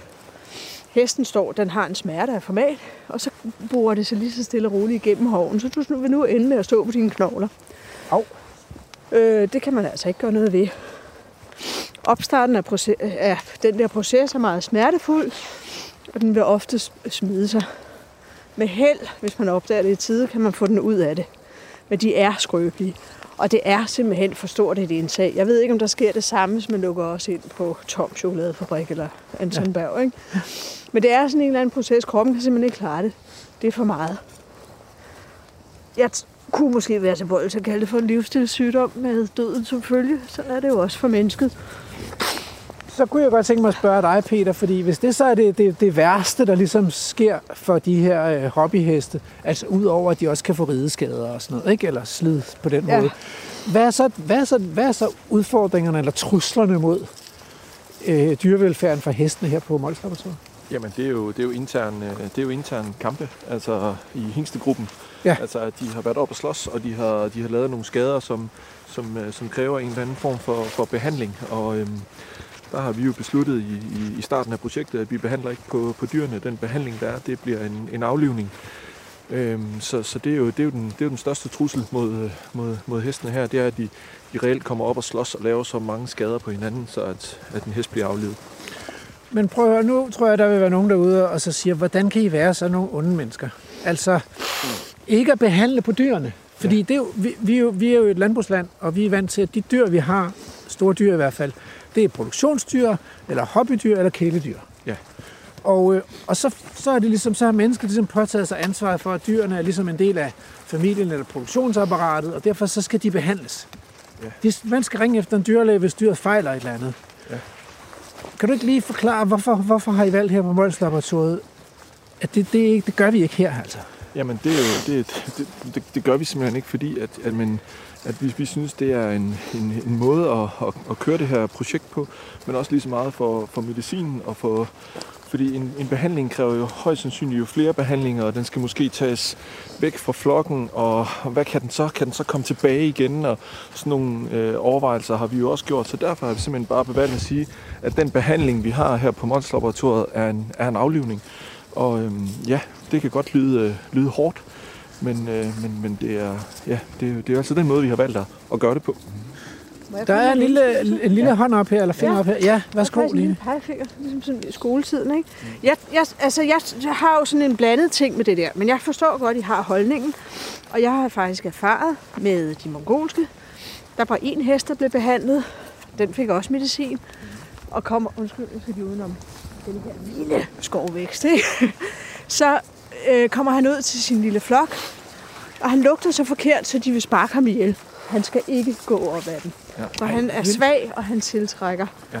rovdyret. Ja. Så de vil simpelthen ikke vedkende sig ham. Wow, Og, og alene det, synes jeg jo er det er indgangsvinklen til, nej, vi behandler ikke her. Det synes jeg er fornuftigt nok. Så kan man så sige, jamen altså, øh, i hvert fald min personlige holdning til det er så, hvis der er nogen, I adskiller til andre flokke, altså ud af det her område, andre steder i landet, Ja. Der kunne man, man kunne jo sagtens lave sådan et forskerteam om, nu sætter vi en gruppe hopper derover, vi har nogle hængste, vi kastrerer. Der er simpelthen så meget viden i det her. Man kunne sagtens forestille sig dyrlægestuderende og andre faggrupper, Altså, vi, der går ind og interesserer sig for det her og følger de her dyr, ikke? Mm, jo, altså det er jo heller ikke sådan, at vi bare er, er, er trigger happy, så snart der bare er det mindste. Nej, Øh, det tror jeg heller ikke. Vi, øh, vi kigger jo på dyrene øh, hver dag, øh, men, og hvis der er nogen, der er et projekt, vi tænker, det er et godt projekt, det vil vi gerne øh, øh, lave en aftale med, med, med, med vores dyr, jamen, og de gerne vil behandle på dyret, jamen så, så kan man da sagtens øh, lave en, en kontakt der. Ja, Øh, men, men ja, men jeg synes jo, det skal foregå andet sted, hvis jeg må sige noget, fordi ellers er det, man laver den der uro. I har skabt en ro her, ikke? lige præcis, der skal ikke være uro hos os, og hvis ja. du skiller dig ud fra flokken, så, øh, så er du... Øh, Ja, så er man jo i, i bad standing, eller hvad man nu skal sige i, i flokken. Der er også utroligt, som heste kan altså, overleve det ene og det andet mærkelige. Og jeg ved godt, så vil man sige, ej, det er dyrplageri, nu er den halvt. Ja, det er en hovbøl, og den, øh, det kan vildhesten faktisk sagtens komme sig over. Det tager bare lidt tid. Ja, og, og det ser vi jo også. Netop. Altså, og, og vi, vi, vi kigger på dyret, og vi har en, den mest fantastiske øh, dyrlæge, som jo også er tilknyttet. Øh, og vi har jo øh, øh, flere medarbejdere, som, som er tilknyttet, så det er jo ikke fordi, at vi, vi kigger jo på dyrene og ser, hvad det er. Øh, og ja, øh, de kan godt halte, øh, men vi er ops på det, og selvfølgelig øh, er det jo ikke sådan, så de øh, bliver jo... Øh, halte over længere tid, jamen så tager vi jo selvfølgelig en, en beslutning, men vi er altid flere om at tage beslutningen og snakke om, hvad det er, vi gør, og så ser vi på dyrene. Ser, hvad det er, de, de, de, de, øh, hvordan de har det, ikke? Øh, Og det kunne jeg godt lige tænke mig at, at, at spørge ind til, øh, Peter. Det kan godt være, at vi har nævnt det før i Vildsborg, men det skader ikke at nævne det igen. Altså fordi, udover det der med, at de slås indbyrdesdyrene, så er udfordringen jo for en vildlevende bestand som denne her, at når dyrene har det godt, så formerer de sig, og på et tidspunkt bliver der så mange, at der opstår fødeknaphed om vinteren. Nu går vi ind i en vinter her. ja, Og hvis der er mange dyr, så kan der opstå fødeknaphed. Ja. Hvordan, øh, hvordan håndterer I så det? Hvornår, hvornår, hvilken beslut, hvilke beslutninger går der så forud for, at I, I vælger at gå ind og tage de svage dyr ud? Eller? Jamen det er jo, vi, vi kigger jo på dyrene, og vi, vi kører jo et, øh, vi laver et body condition scoring øh, system øh, hver uge af hver enkelt dyr, øh, så vi følger jo med i, hvordan, hvordan er, er status på, øh, på, på hver enkelt individ, øh, og så, så følger vi det jo, og så tager vi jo snakke om det, og, og ser, hvordan og hvorledes det, det enkelte dyr, det ligesom øh, klarer sig, og hvordan klarer det sig også socialt i gruppen, altså bliver det udstødt, eller hænger det stadigvæk øh, med de andre, og så der er, jo, der er jo rigtig mange overvejelser. Og vel mærket også, hvordan er vævesigten for de næste par dage, par uger, øh, hvordan lover de øh, isvinter, øh, så, så, skal vi jo, så skal vi jo til at, at, at gøre noget i forhold til, at så, så skal det dyr måske tages ud, øh, øh, men, men vi, vi kigger på det og, ja, og holder øje med, med dyrene. Er der nogle af de andre steder, hvor I sender dyrene hen, hvor, hvor der sættes foder ud, hvis det er under meget... Ja, det er der. Hvor, ja, Det er der. tænker Det er jeg der. Har I sådan en nødplan? Altså nu forestiller jeg mig lige, at der opstår en øh, norsk fimbulvinter, Ja. hvor der lægger sig øh, 50 cm sne øh, i to måneder. Jamen, så har vi jo selvfølgelig en plan. Øh, og og, og den, er jo, den har jo ikke været i gang endnu, men, men, men altså, vi kommer jo også måske ned under en, en kritisk masse i forhold til, hvad vi så har på, på arealet af, af dyr. Øh, så så det, det, det har vi selvfølgelig en, en plan om det. Øh, den er ikke... Øh, hvad skal man sige, den har aldrig været i brug i, endnu. Øh, og ja, jo, så vi har en plan. Det var det korte svar. Altså, jeg synes lige, vi skal lige øh, nyde det her, fordi det er jo sådan en et meget, meget pædagogisk øh, sammenligning her. Øh, til højre for os ligger et område, hvor, som ikke har været en del af det her græsningsprojekt. Det vil sige, det ligger bare under almindelig dansk tilgroning. Der er jo selvfølgelig de rådyr, der måtte komme forbi, eller de harer, der måtte komme forbi, så, så det, det er den fri vildbanes græsningstryk, om jeg så må sige, ikke? Der, derinde. Men så herinde, der har vi så rewilding-projektet. Man kan også se, at farveforskellen er jo fuldstændig dramatisk. Ikke? Det, det er gråt, brunt, vissent. Øh, der står frøstander fra blom, blomstrende græsser og urter fra sidste år. Og så herinde, der er det irgrønt af, af mosser, og hvis man kigger ned i, ned i græstørven her, eller urtetørven, så er der en masse bredbladet urter, som danner de her, laver de her rosetter. Øhm, og det er jo det, som bliver til et mylder af blomster i, øh, om sommeren herinde. Og det viser jo, det jo, viser noget om de økologiske øh, effekter af at have naturlig græsning i økosystemerne. At øh, der bliver spist op om vinteren, og så bliver det grønt og friskt, og så om sommeren bliver der ikke spist op, fordi dyrene ikke kan følge med væksten. Mm. Fordi at øh, mængden af dyr herinde er jo tilpasset den flaskehals, der er om vinteren, mens de aldrig kan spise op om sommeren. Hvis man kommer om sommeren, så vil man se, at det her det er fuld af blomster, der kommer til fuld udfoldelse, men som man i en normal dansk bondegræsningslandskab vil se rigtig mange folde, der er græsset helt ned, fordi man, øh, man putter øh, 5-10 gange så mange dyr ind, som der er her i tæthed. Og så bliver der bare spist helt op, og så er der ingen blomster tilbage om sommeren. Så, øh, så der, det er virkelig dramatisk at se forskellen mellem det ugræssede landskab, det helårsgræssede landskab ved naturlige tætheder, og så det naturplejede landskab ude i kulturlandskabet, hvor man har alt for mange dyr på om sommeren. Forskellene er dramatiske, og det, det, det burde alle, alle burde simpelthen øh, have det ind med skære øh, i skole og i gymnasiet, så de kunne lære at se forskellen på rigtig natur og så det andet. Du lytter til Radio 4. Vi går ud i, øh, på Molslaboratoriet, det, det var det, jeg talte om, det her vilde græsningsprojekt, hvor man, altså nogle gange taler, kalder jeg det jo Danmarks vildeste naturprojekt, fordi at øh, her på stedet har man besluttet sig for, at der skal være en naturlig tæthed af store græsne dyr. Og det er så i form af Exmoor ponyer og Galloway, øh, Galloway-køer. Og de, øh, de gør det så ud for en øh, genintroduktion af vildhesten og uroksen, som er store planteæder, der har levet naturligt i vesteuropæiske, nordvesteuropæiske økosystemer øh, i millioner af år. Øh, og øh, jeg går her sammen med øh, Peter Morin Lassen, som øh, tilser dyrene her, og sørger for, at, øh, at de har det godt, og hvis ikke de har det godt, at de så bliver taget ud. Øh, og så går jeg sammen med Lene Rissede Hansen, som er eventyr, og hvad fanden skal jeg, jeg tror, jeg vil kalde dig hestekender. Gud dog, det var alligevel et nyt ord. Det er i orden. Jamen, hvad, der, der findes noget, der hedder en hestevisker. Det kan jeg og, så ikke. Øh, men vi har jo talt om, at du har et nært forhold til den hængst der. Ja. Som du har reddet på, og som var førerhængsten i jeres gruppe. Åh, oh, hvor interessant. Nå, hvad sker der der? Der kan vi gå test på, kan jeg se. Ja.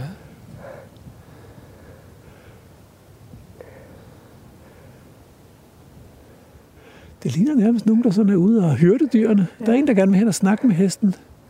Og det kan også. Og fodre den. Får noget han fodrer den sgu. Ja, det gør han faktisk. Det, det er jo interessant, for det må man jo ikke. Nej. Hmm. Men jeg, jeg synes faktisk også, det er interessant, at de ikke flytter sig, de heste. Ja. Altså min lige han har været her jo i over 20 år. Han ville jo gå, hvis du kom. Ja, ja, han vil lige ikke præcis. stole på dig. Så det, Ja. er, det, er, det er lidt specielt, vil jeg sige. Jeg tror også lige så meget, det er, det er årstiden. Ja, Men det er faktisk den, øh, den anden avlsgruppe.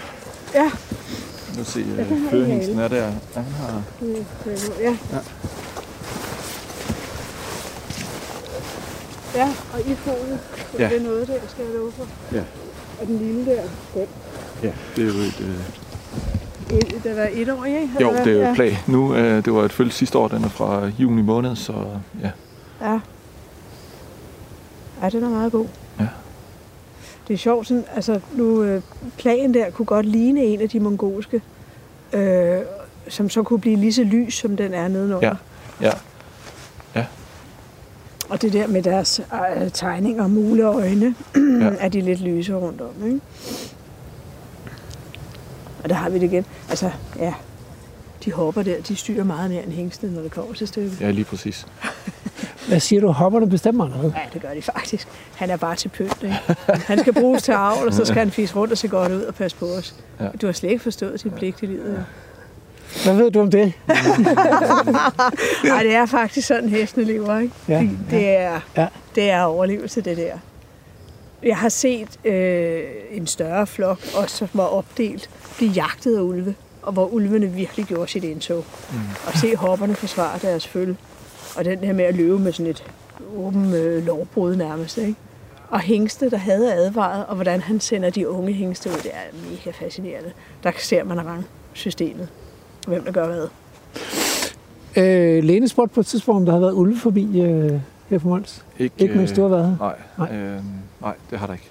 Det er Men, men Det er altså, hvis du spændende, var når de kommet kommer. nu, Ja, Det gør bliver det altså. Ja. Ja. de vil, de vil, de ikke, øh, I skyder dem ikke, vel? Nej, De, nej, de er nej. velkomne. Ja, ja, ja. ja, ja, ja. Hvilke andre dyr, øh, pattedyr, blander sig ligesom med, med hestene og, og kædet Altså, her? Vi har haft, øh, vi har haft krondyr, altså sådan en, en, en rudel af nogle øh, unge hjorte, der har været, øh, som kommer sådan på tværs igennem området en gang imellem. Øh, sidst øh, vi så dem, jamen der fjernede de faktisk en del af hegnet, fordi at de havde ikke lige, øh, det var, jeg tænker, de har været forbi i løbet af natten, og så er der en af dem, der har haft øh, været i hegnet, øh, så den havde rykket ja, 50 meter hegn op, øh, men der var ikke nogen skader, jeg kunne ikke se nogen skader på, at der havde været, der var noget blod eller noget hår eller noget som helst. Så Den, jeg går ud fra, at den er, har, har, har, har det fint. Øhm, så det er det eneste, altså der kommer igennem øh, nogle, men de er her ikke standfaste, de er sådan på, på tur igennem området. Ja, fordi det der hegn, hvad er det? øh, 21. 21, det kan de jo sagtens hoppe over, hvis de Ja, ser det. Ja. Fuldstændig. Altså, rådyret hopper ind imellem. Altså, Okay. den, den, hvad skal man sige, den midterste og den øverste tråd. Øh, Ja. Og haren fiser jo nedenunder, den ligger bare lige ørerne ned, øh, og så er det bare igennem. Altså, Så der er egentlig ikke, det er ikke en barriere for, for dyrelivet udenfor? overhovedet ikke. Nej. Har I rovfugle? Det burde I have en del, ikke? ja, jo, der er en Ja. del rovfugle. Og, øh, og det har vi også talt om i nogle programmer tidligere, men altså, den der gøvel der, Ja. det er jo sådan en, man i andre naturprojekter ville bekæmpe. Man ville simpelthen køre ind og slå den med maskiner, eller forsøge at grave den op, eller fordi at den er lidt en torn i øjet, ikke? den fylder meget, den kan blive dominerende, den kan fortrænge noget af den her naturlige græslandsvegetation og blomsterne og sådan noget. Men I gør ingenting. Nej, det gør vi ikke. Det har vi gjort. Altså mine, øh, øh, dem, der har været her på, på før mig, jamen der har vi jo brugt rigtig mange mandetimer på at køre og, og kvæse og fjerne gyvlen øh, i rigtig mange år, og brugt rigtig mange års værk på det. Øh, så det er vi holdt op med. Øh, vi øh, har ansat dyrene til at, at græsse og holde styr på det. Og man kan faktisk sige, altså for, for, for dyre, øh, hvad skal man sige, synspunkten af, så kan jeg faktisk godt lide gyvlen, fordi at, øh, det er derinde, der er en masse græsser, som de går lidt og gemmer, øh, og dem går de så og spiser nu her, fordi der kan de være, de kan faktisk stå inde i gyvlen og være i, i læ for hver vind, og så kan de faktisk stå og spise samtidig med. Ja. Øh, så så for, for mit dyre, dyrehjerte, der er det jo fantastisk øh, med, med gyvlen, fordi den fungerer altså, det er sådan en, en, en madpakkereserve på vores område, øh, som de, de går og bruger nu her, og de er, bruger rigtig meget gyvlen øh, til at stå ind i den. Lige her på den anden side af bakken, øh, der er der mellem gyvelbevoksningerne og, og egeskoven og lidt inde under egetræerne en bestand af Mols Bjerges sjældneste planteart, øh, eller, og en af Danmarks sjældneste plantearter, kantet kovide. Og, øh, og det er en af grunden til, at jeg elsker gyvlen, fordi det er jo, den kantede kovide er sådan en halvparasit, og den parasiterer øh, ærteblomstrede urter, og vist nok også egetræer. Den står næsten altid i nærheden af egetræer, og så en eller anden form for ærteblomstret. Jeg troede, den gik på kløver og forskellige ting. Men det viser sig, at den har fået haft en masse opblomstring ind under gyvlen. Mm. Så til synligheden så snylter den på gyvlen, Ja. ja. den her sjældne plante. Og et af de eneste steder i Danmark, hvor den virkelig er gået frem, det er her. Den er eksploderet i antal, efter ja. I Ja. startede rewilding-projektet. Ja. Det er altså virkelig en, altså en interessant historie, fordi det var ikke nogen, der havde forudset, at det var det, der ville ske, Mm. ved at lade naturen passe sig selv. Nej. Ja. Det, det, det er en ret lille gruppe her, ikke? Ja, Du, der, mangler, der mangler to. okay, der er to heste med. Ja, så de går nok et eller andet sted i... Ja. Man kigger rundt. Ja. Det er jo det, der er ved de her dyr, at øh, man, kan ikke, man ved ikke, hvor man finder dem. Det vil sige, der er altid en lille smule safari over at komme herud. Det er der. Altså, jeg kan også... Øh, der, der er gode, og så er der, så er der dage, hvor jeg bruger rigtig meget tid øh, på selvfølgelig at, at, at lede efter dyrene, øh, fordi de skal jo findes. Øh, så, så der er nogle dage, hvor man tænker, jamen der møder man jo allerede nogle af dem, når man kører ind i området, øh, inden man overhovedet er mødt på arbejde, om, så ved man, at der går en stor gruppe af enten kvæget eller hestene dernede, så kan du starte med at finde dem, og så begynder man ellers at arbejde sig igennem området og finde dyrene. Øh, og så er der andre dage, hvor man tænker, hvor, hvor, hvor er alle dyrene henne? Ikke? Øh, men, men så lige pludselig, så, øh, så er de her bare lige pludselig igen, og det er det, der er super fedt. Øh. Men Peter, øhm, de der naturnationalparker, mange af dem, de er jo 10 gange, og nogle af dem 20 gange større end Mols Laboratoriet. Ja. Det må jo koste vanvittigt mange øh, mandskabsressourcer, hvis man skal det, det er jo sådan en slags curling-dyr, at man ligesom skal se, om de har det godt hver dag. Altså. Ja, ja det, det, det, helt... det, det kan man jo godt sige. Altså, jeg ved bare, hvor mange skridt jeg går øh, altså, herude. Ikke? Øh, og jeg har endda en, i, i min ATV også til at gøre det lidt nemmere, men så har jeg faktisk også fået et, et andet redskab, en drone, øh, hvor jeg jo kan flyve henover for eksempel i gyvlen, store områder, og lige affotografere med sådan et, øh, termisk øh, øh, kamera på, så jeg kan se, om der står nogle, nogle dyr inde i gyvlen, mm. så jeg ikke skal bruge tid på at og, og, hvad skal man sige, affinde øh, dyrene. Så ja, jo større området, jo længere tid, fordi de er alene hjemme i mange timer, og de kan gemme sig. Det kan de, altså. Det kan de.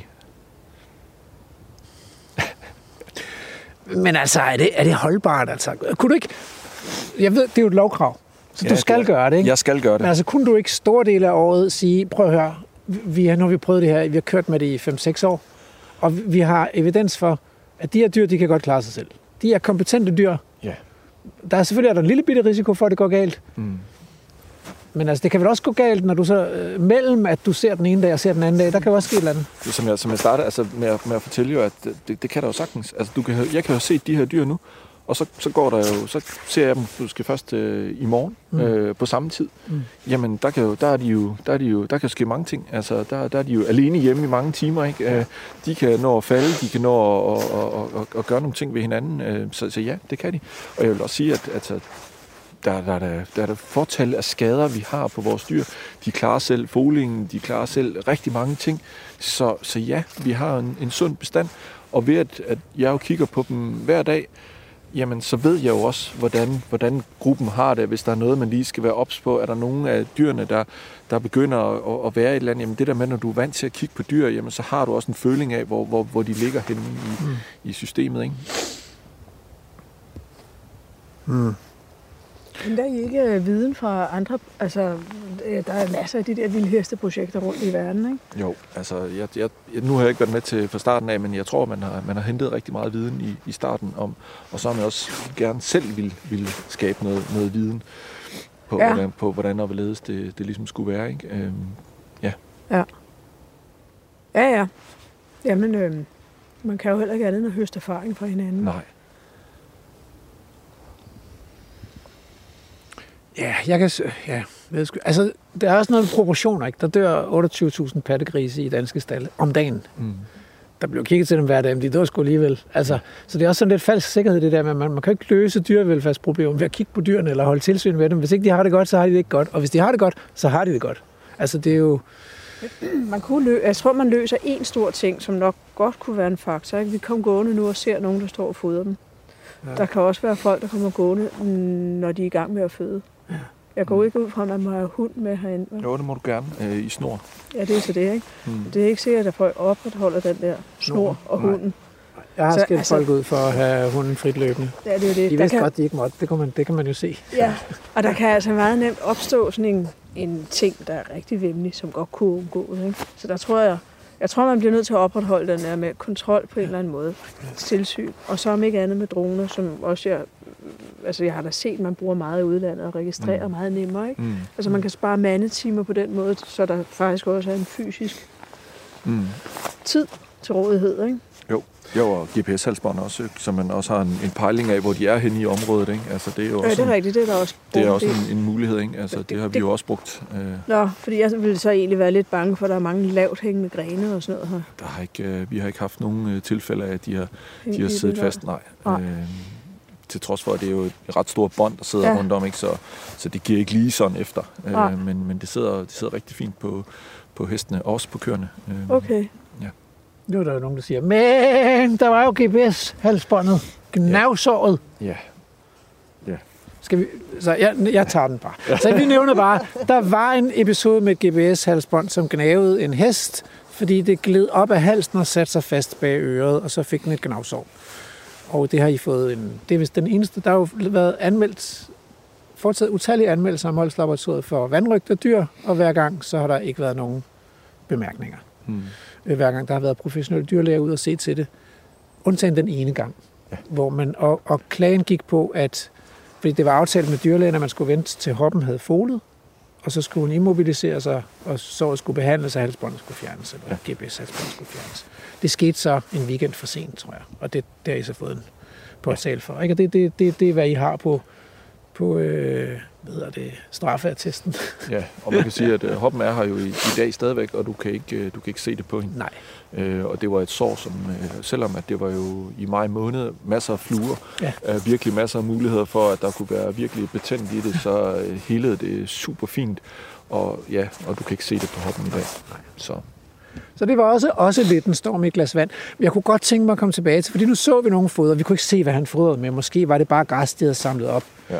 Men, men der har jo været episoder med ulovlig fodring øh, på Mols Laboratoriet. Så det kan være, at du lige skal forklare, Peter, hvorfor er det, at I ikke fodrer dyrene, og man heller ikke må fodre dyrene som, som besøgende?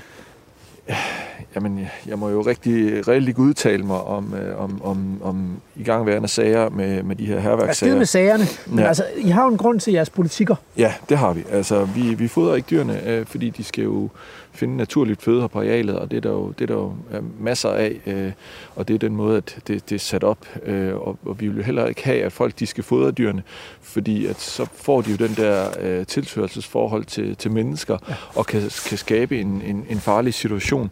Og det har vi ikke lyst til. Øh, vi har ikke lyst til, at, at øh, at det kun er folk, der er vant til dyr, som reelt kan gå ind på vores område. Det skal også være, være, være, være en familie, der har lyst til at komme ud og se noget vild natur og se nogle vilde øh, dyr, øh, uden at de bliver opsøgende af en, af en stor hest eller en, øh, eller en stor pony eller en, en noget kreatur. Øh, så det har vi simpelthen ikke lyst til. Det er vel også sådan, at hvis man fodrer dem øh, ud af en knaphedssituation, der kan være, at føden slipper op om vinteren, og så, mm. så fodrer man dem ud af en knaphedssituation, så vil der jo bare komme endnu flere dyr ud af det. Ja. Fordi så får de det jo godt, og så kan de jo øh, så vokse bestanden yderligere. Ikke? Ja. Så det er lidt ligesom at tisse i bukserne. Man kan ikke løse knaphedsproblemet. Man kan ikke fodre sig ud af det. Nej. Så vil der være for mange dyr den næste sommer. Ja, lige præcis. Radio 4. Måske skal jeg fortælle til nye lytter, der måtte være kommet, øh, kommet med her, at vi står en smuk januardag. Øh, solen skinner næsten, eller det gør den jo op bag skyerne. Og så står vi og ser på en gruppe heste. Der er fem heste. Øh, følge fra sidste år en hængst og nogle hopper. Og øh, i et øh, grønt landskab, det er jo typisk dansk vinter, så der er ikke noget sne. Det har regnet hele dagen i går. Og dyrene har spist meget af den vegetation, der er her. Man kan stadigvæk se, at de går og æder stadigvæk, og der er masser af græs, men, men det er et helt andet, anderledes grønt øh, landskab, og åbent landskab, end det ugræssede danske landskab, som man kan se de fleste steder, når man kører rundt i landet, hvis man kommer ud i naturområderne.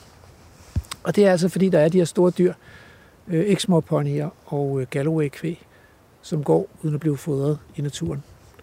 Og øh, jeg er her sammen med Peter Morin Lassen, som, er, som ser til dyrene herude.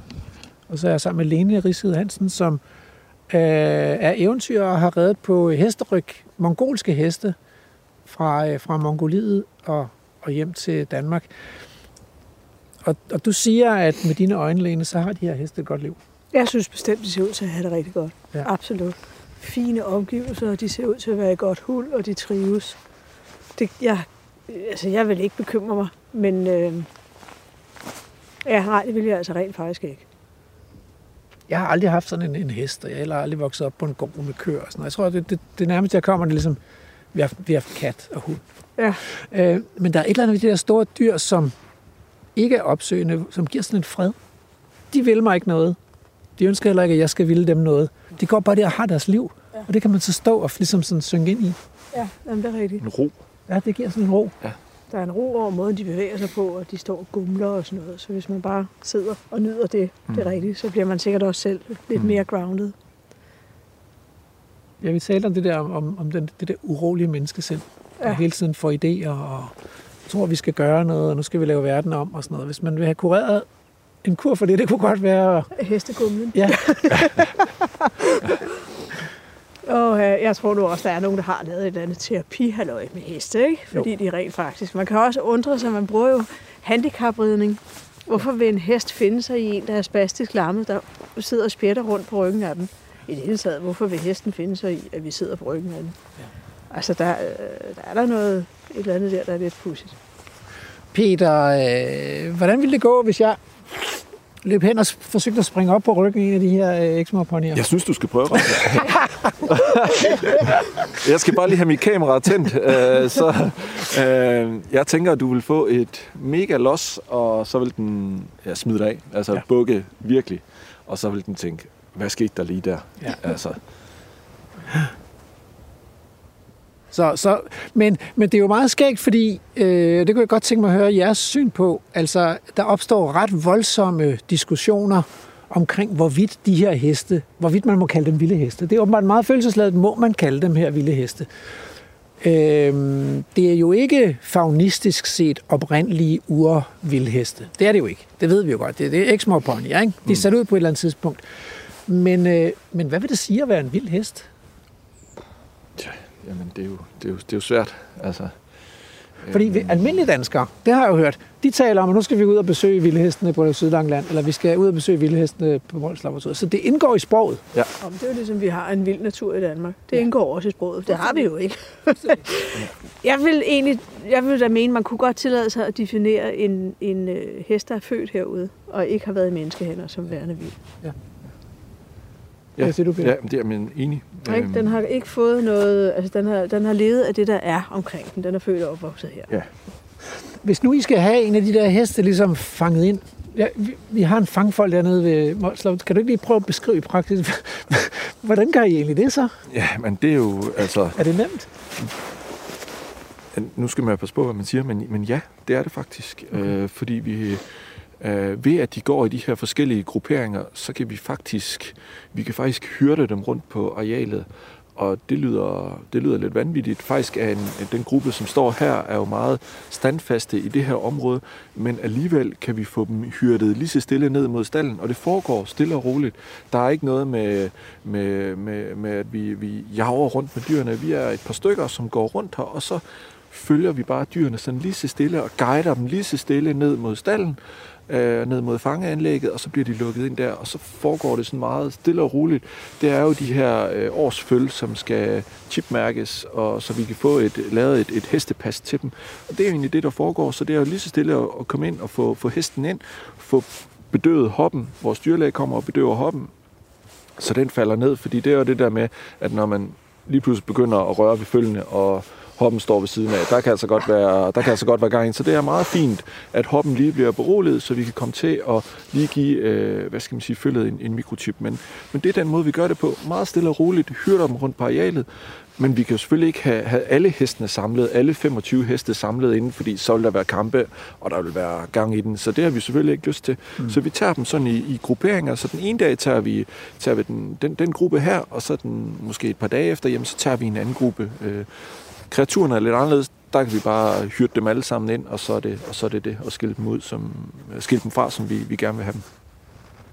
Det, det der med chippe og hestepas og sådan noget. Nu har vi lige stået og snakket om, at de jo i praksis er vilde heste. Altså, hvad er det for noget pjat? Ja, men det er jo en, det er jo en lovgivning. Det er jo, ja, det, det skal de jo. Det er jo deres CPR-nummer, de lige får der, ikke? Altså, det, så ved man, det er den hest. Altså. Altså, Det er jo den lovgivning til at lave, lavet til produktionsdyr og hobbydyr, der skal handles, og der skal... Ja. Ja. Kunne man ikke sige, at når I tager dem ud af området her, så kunne de i den forbindelse, hvor I alligevel har fanget dem ind for at flytte dem til et andet projekt, jo, så kunne man sagtens give Så kunne man have givet dem jo, det jo, der chip og man hestepas. kunne man sagtens, men, men det er jo nogle af de ting, vi bliver jo kontrolleret på. Det er jo hestepas, og har dyrene nu øh, en chipmærkning og sådan nogle ting. Og Ja, må jeg se dit sygesikringsbevis? Hallo? Ej, dog ikke, men, men det, er, det, er jo, det er jo sådan noget. Altså, det er jo det er lovgivning.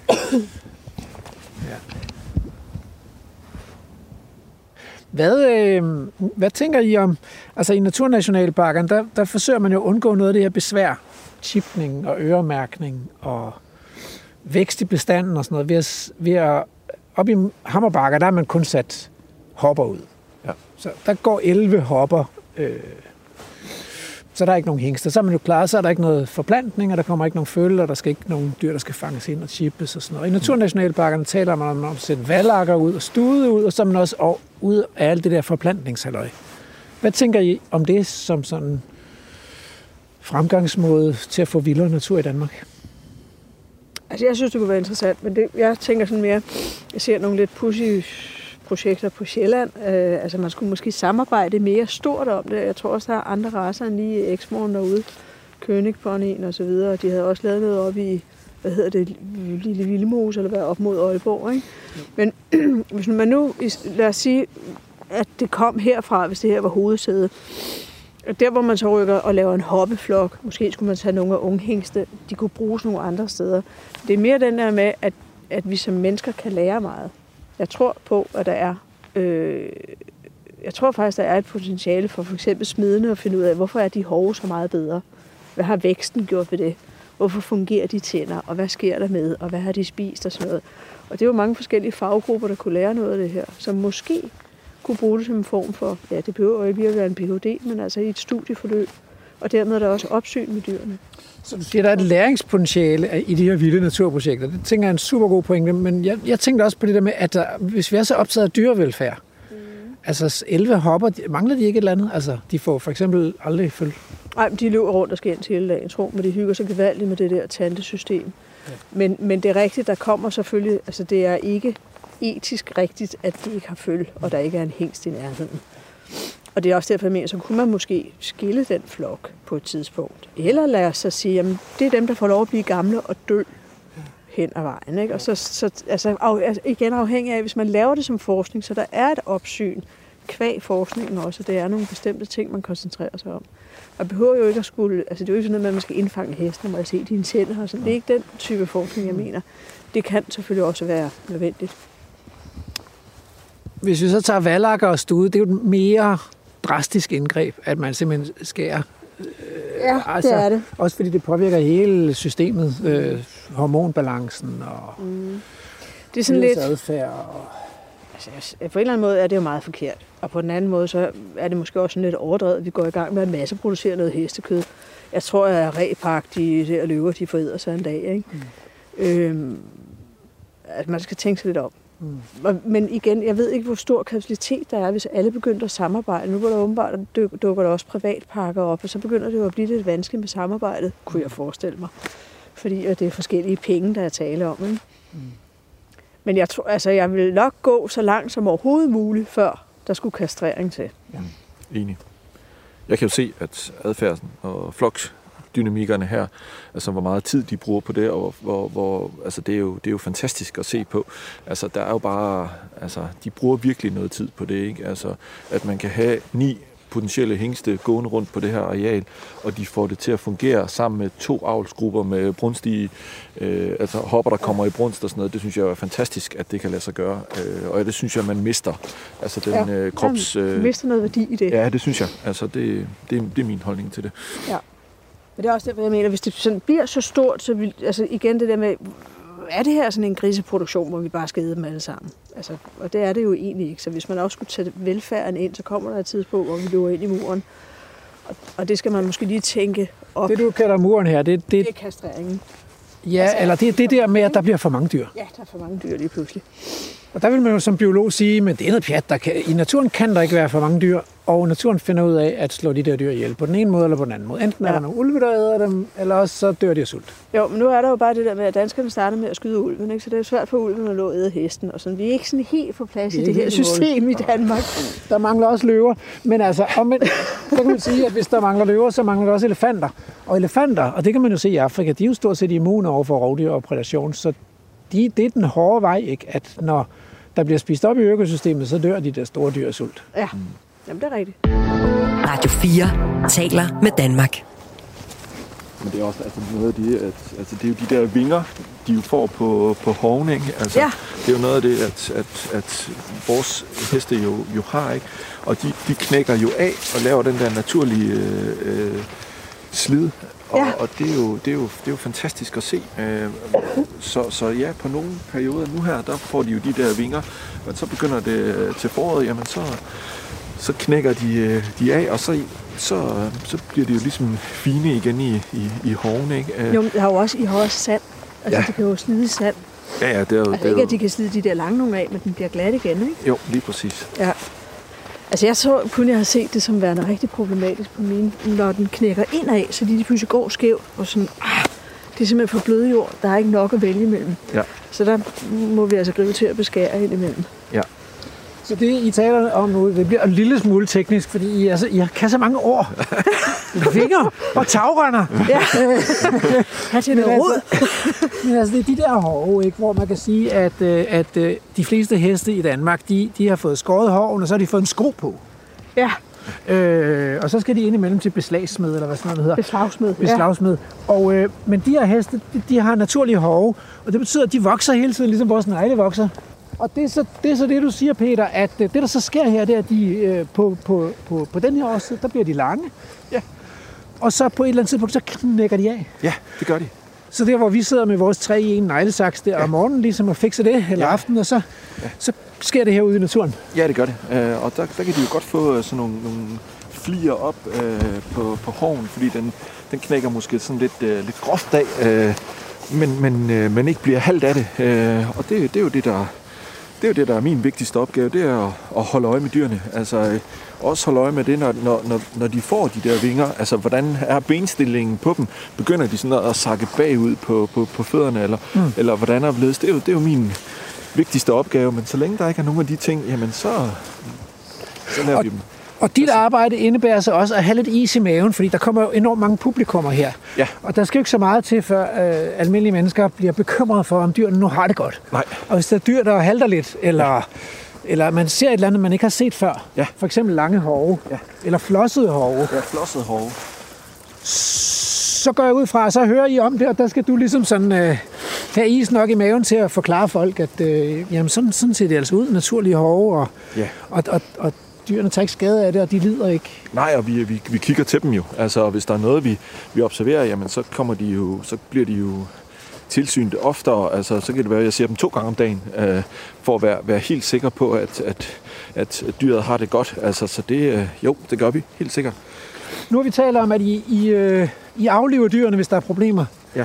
Men er der, ikke, er der ikke også en risiko for indavl? I ligesom startede med én hængst og, og, to, og 12 hopper. Jo, det Og så er det de samme, der ligesom får børn med hinanden, og der må være nogle fætter og kusiner og sådan noget. Altså, ja. Det vil ikke være gået med, med men, en menneskeflok. Nej. Så hvornår øh, bliver der ikke behov for at, at skifte ud og få noget frisk blod ind på et eller andet tidspunkt? Jo, altså vi har snakket om, at øh, vi skal have nogle øh, vi skal have nye tyre ind her øh, til, til foråret, øh, fordi det er vores, vores kreatur er ved at være øh, der, hvor, hvor der, skal, der skal altså nyt blod ind. Øh, så så det, bliver vi, det bliver vi nødt til her i, i, i foråret øh, Okay. på et tidspunkt. Men Hesten, altså, hesten er lidt anderledes, fordi at der har vi faktisk øh, den oprindelige hængst, som øh, blev kom til her, øh, da projektet startede. Det var faktisk ham, vi lige så nu med, med, med, det fine, øh, med de fine lokker. Øh, så han er her stadigvæk på, på, øh, på området, og øh, den anden hængst, som er nede i den anden gruppe, jamen øh, den var den var i maven af en af de tyske hopper nede fra, fra, fra det tyske sted, hvor vi fik øh, hopperne fra i tidernes morgen. Så, så der, der er sådan lidt ro på, på den bagsmæk. Nu kommer vi lige op på et højt punkt, hvor landskabet åbner sig. Og så kan man se ind over vinen og se havet og se de høje fyretræer over på den anden bakke der. Det er ret smukt. Ja, det er det. Og det kan man jo sige, øh, det er jo en af de ting, der er i sådan et rewildet landskab. I det meste af det danske landskab, der er der skarpe skæld mellem skoven, altså ja. den, den lukkede skov, og så det åbne land, som er sådan helt bart for træer og buske. Mm. Og her der er der sådan et blandet landskab, og der kom, man kommer ind i, pludselig står man i en lysning, ikke, som vi gør nu. Ja. Øh, det er meget charmerende. Ja. Lene, nu sagde du, at det var jo lidt et eventyr at være med her i dag. Men man kan jo også sige, at det er lidt et eventyr for danskerne og for Danmark, at man nu har planer om at lave 15 naturnationalparker med vildt levende dyr. Og måske kommer der fem mere. Og der er også milliardærer rundt omkring i Danmark, der synes, at det bedste at bruge deres penge på, det er at, at, lave store vilde naturområder. Katrup Vildnis og Klilund Dyrehave og og Hempelfonden har nu købt noget nede ved Saksfjed Hyllekrog, og Ove Jensens fonde har forskellige steder i Danmark og sådan noget. Ja, Uwe Jensen har jo haft det længe, ikke? Ja, Der det har det de. været mere koncentreret om fuglelivet, havde jeg indtryk af. Og det har selvfølgelig også noget med naturen at gøre. Jeg, altså, jeg synes, det er spændende. Jeg, Ja, men fordi jeg, det er det, jeg tænker. Hvad tænker sådan en eventyr ja. som dig? Og, og, og du jo, skal jo ikke på plejehjem endnu, så øh, hvad skal Ja, det du bruge tiden på egentlig i de kommende Men det ville også være et dejligt sted at have et plejehjem, ikke? Sådan op ad sådan et sted her, så man kunne se al den skønhed. Bortset fra det, det ville da være ret egnet. Øhm, altså jo, det ville glæde mig, fordi Danmark er for mig bare, eh, undskyld, pløjemarker simpelthen. Det er meget fladt, og det er kongen anlagde den skov, og den skov, og den står. Det står så snorlige, så det er meget kedeligt og trist. Mm. Der, og så den der med vores vand er skadet, ikke? fordi vi har alt det der landbruget, og ej, jeg tror, vi trænger til det.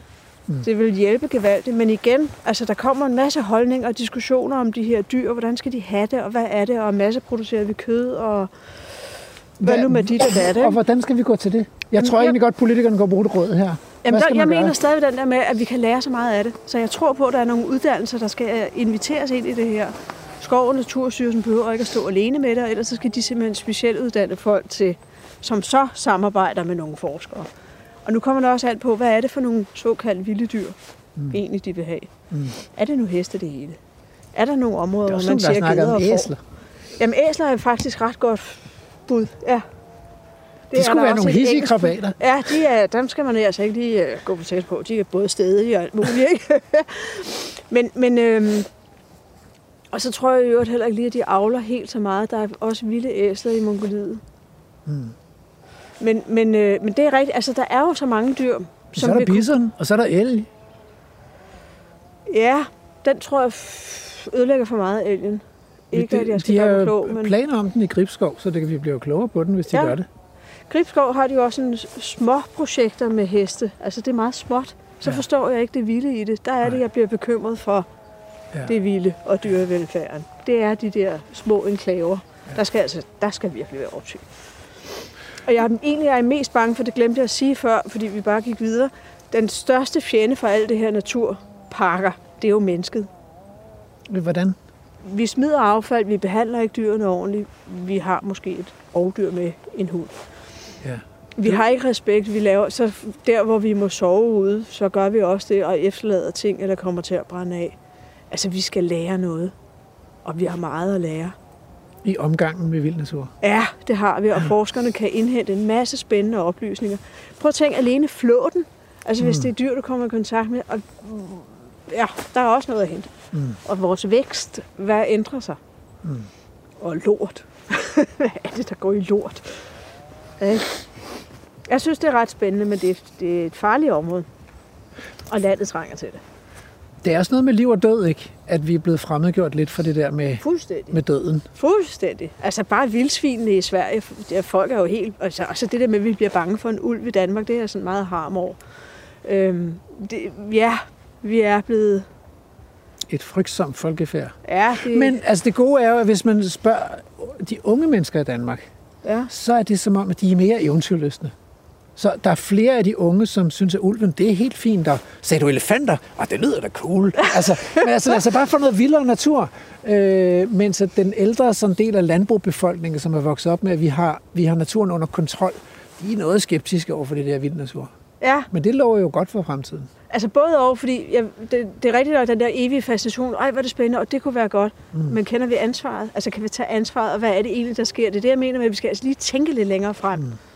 Med de små pakker kontra de store, og det med at samarbejde også med forskellige dyrehold. Mm. Man kan jo rykke rundt på dem. Peter, hvad tænker du om fremtiden? Hvor, hvor går det her hen, den her appetit på vildere natur? Ja, den går fremad, tænker jeg. Det håber jeg.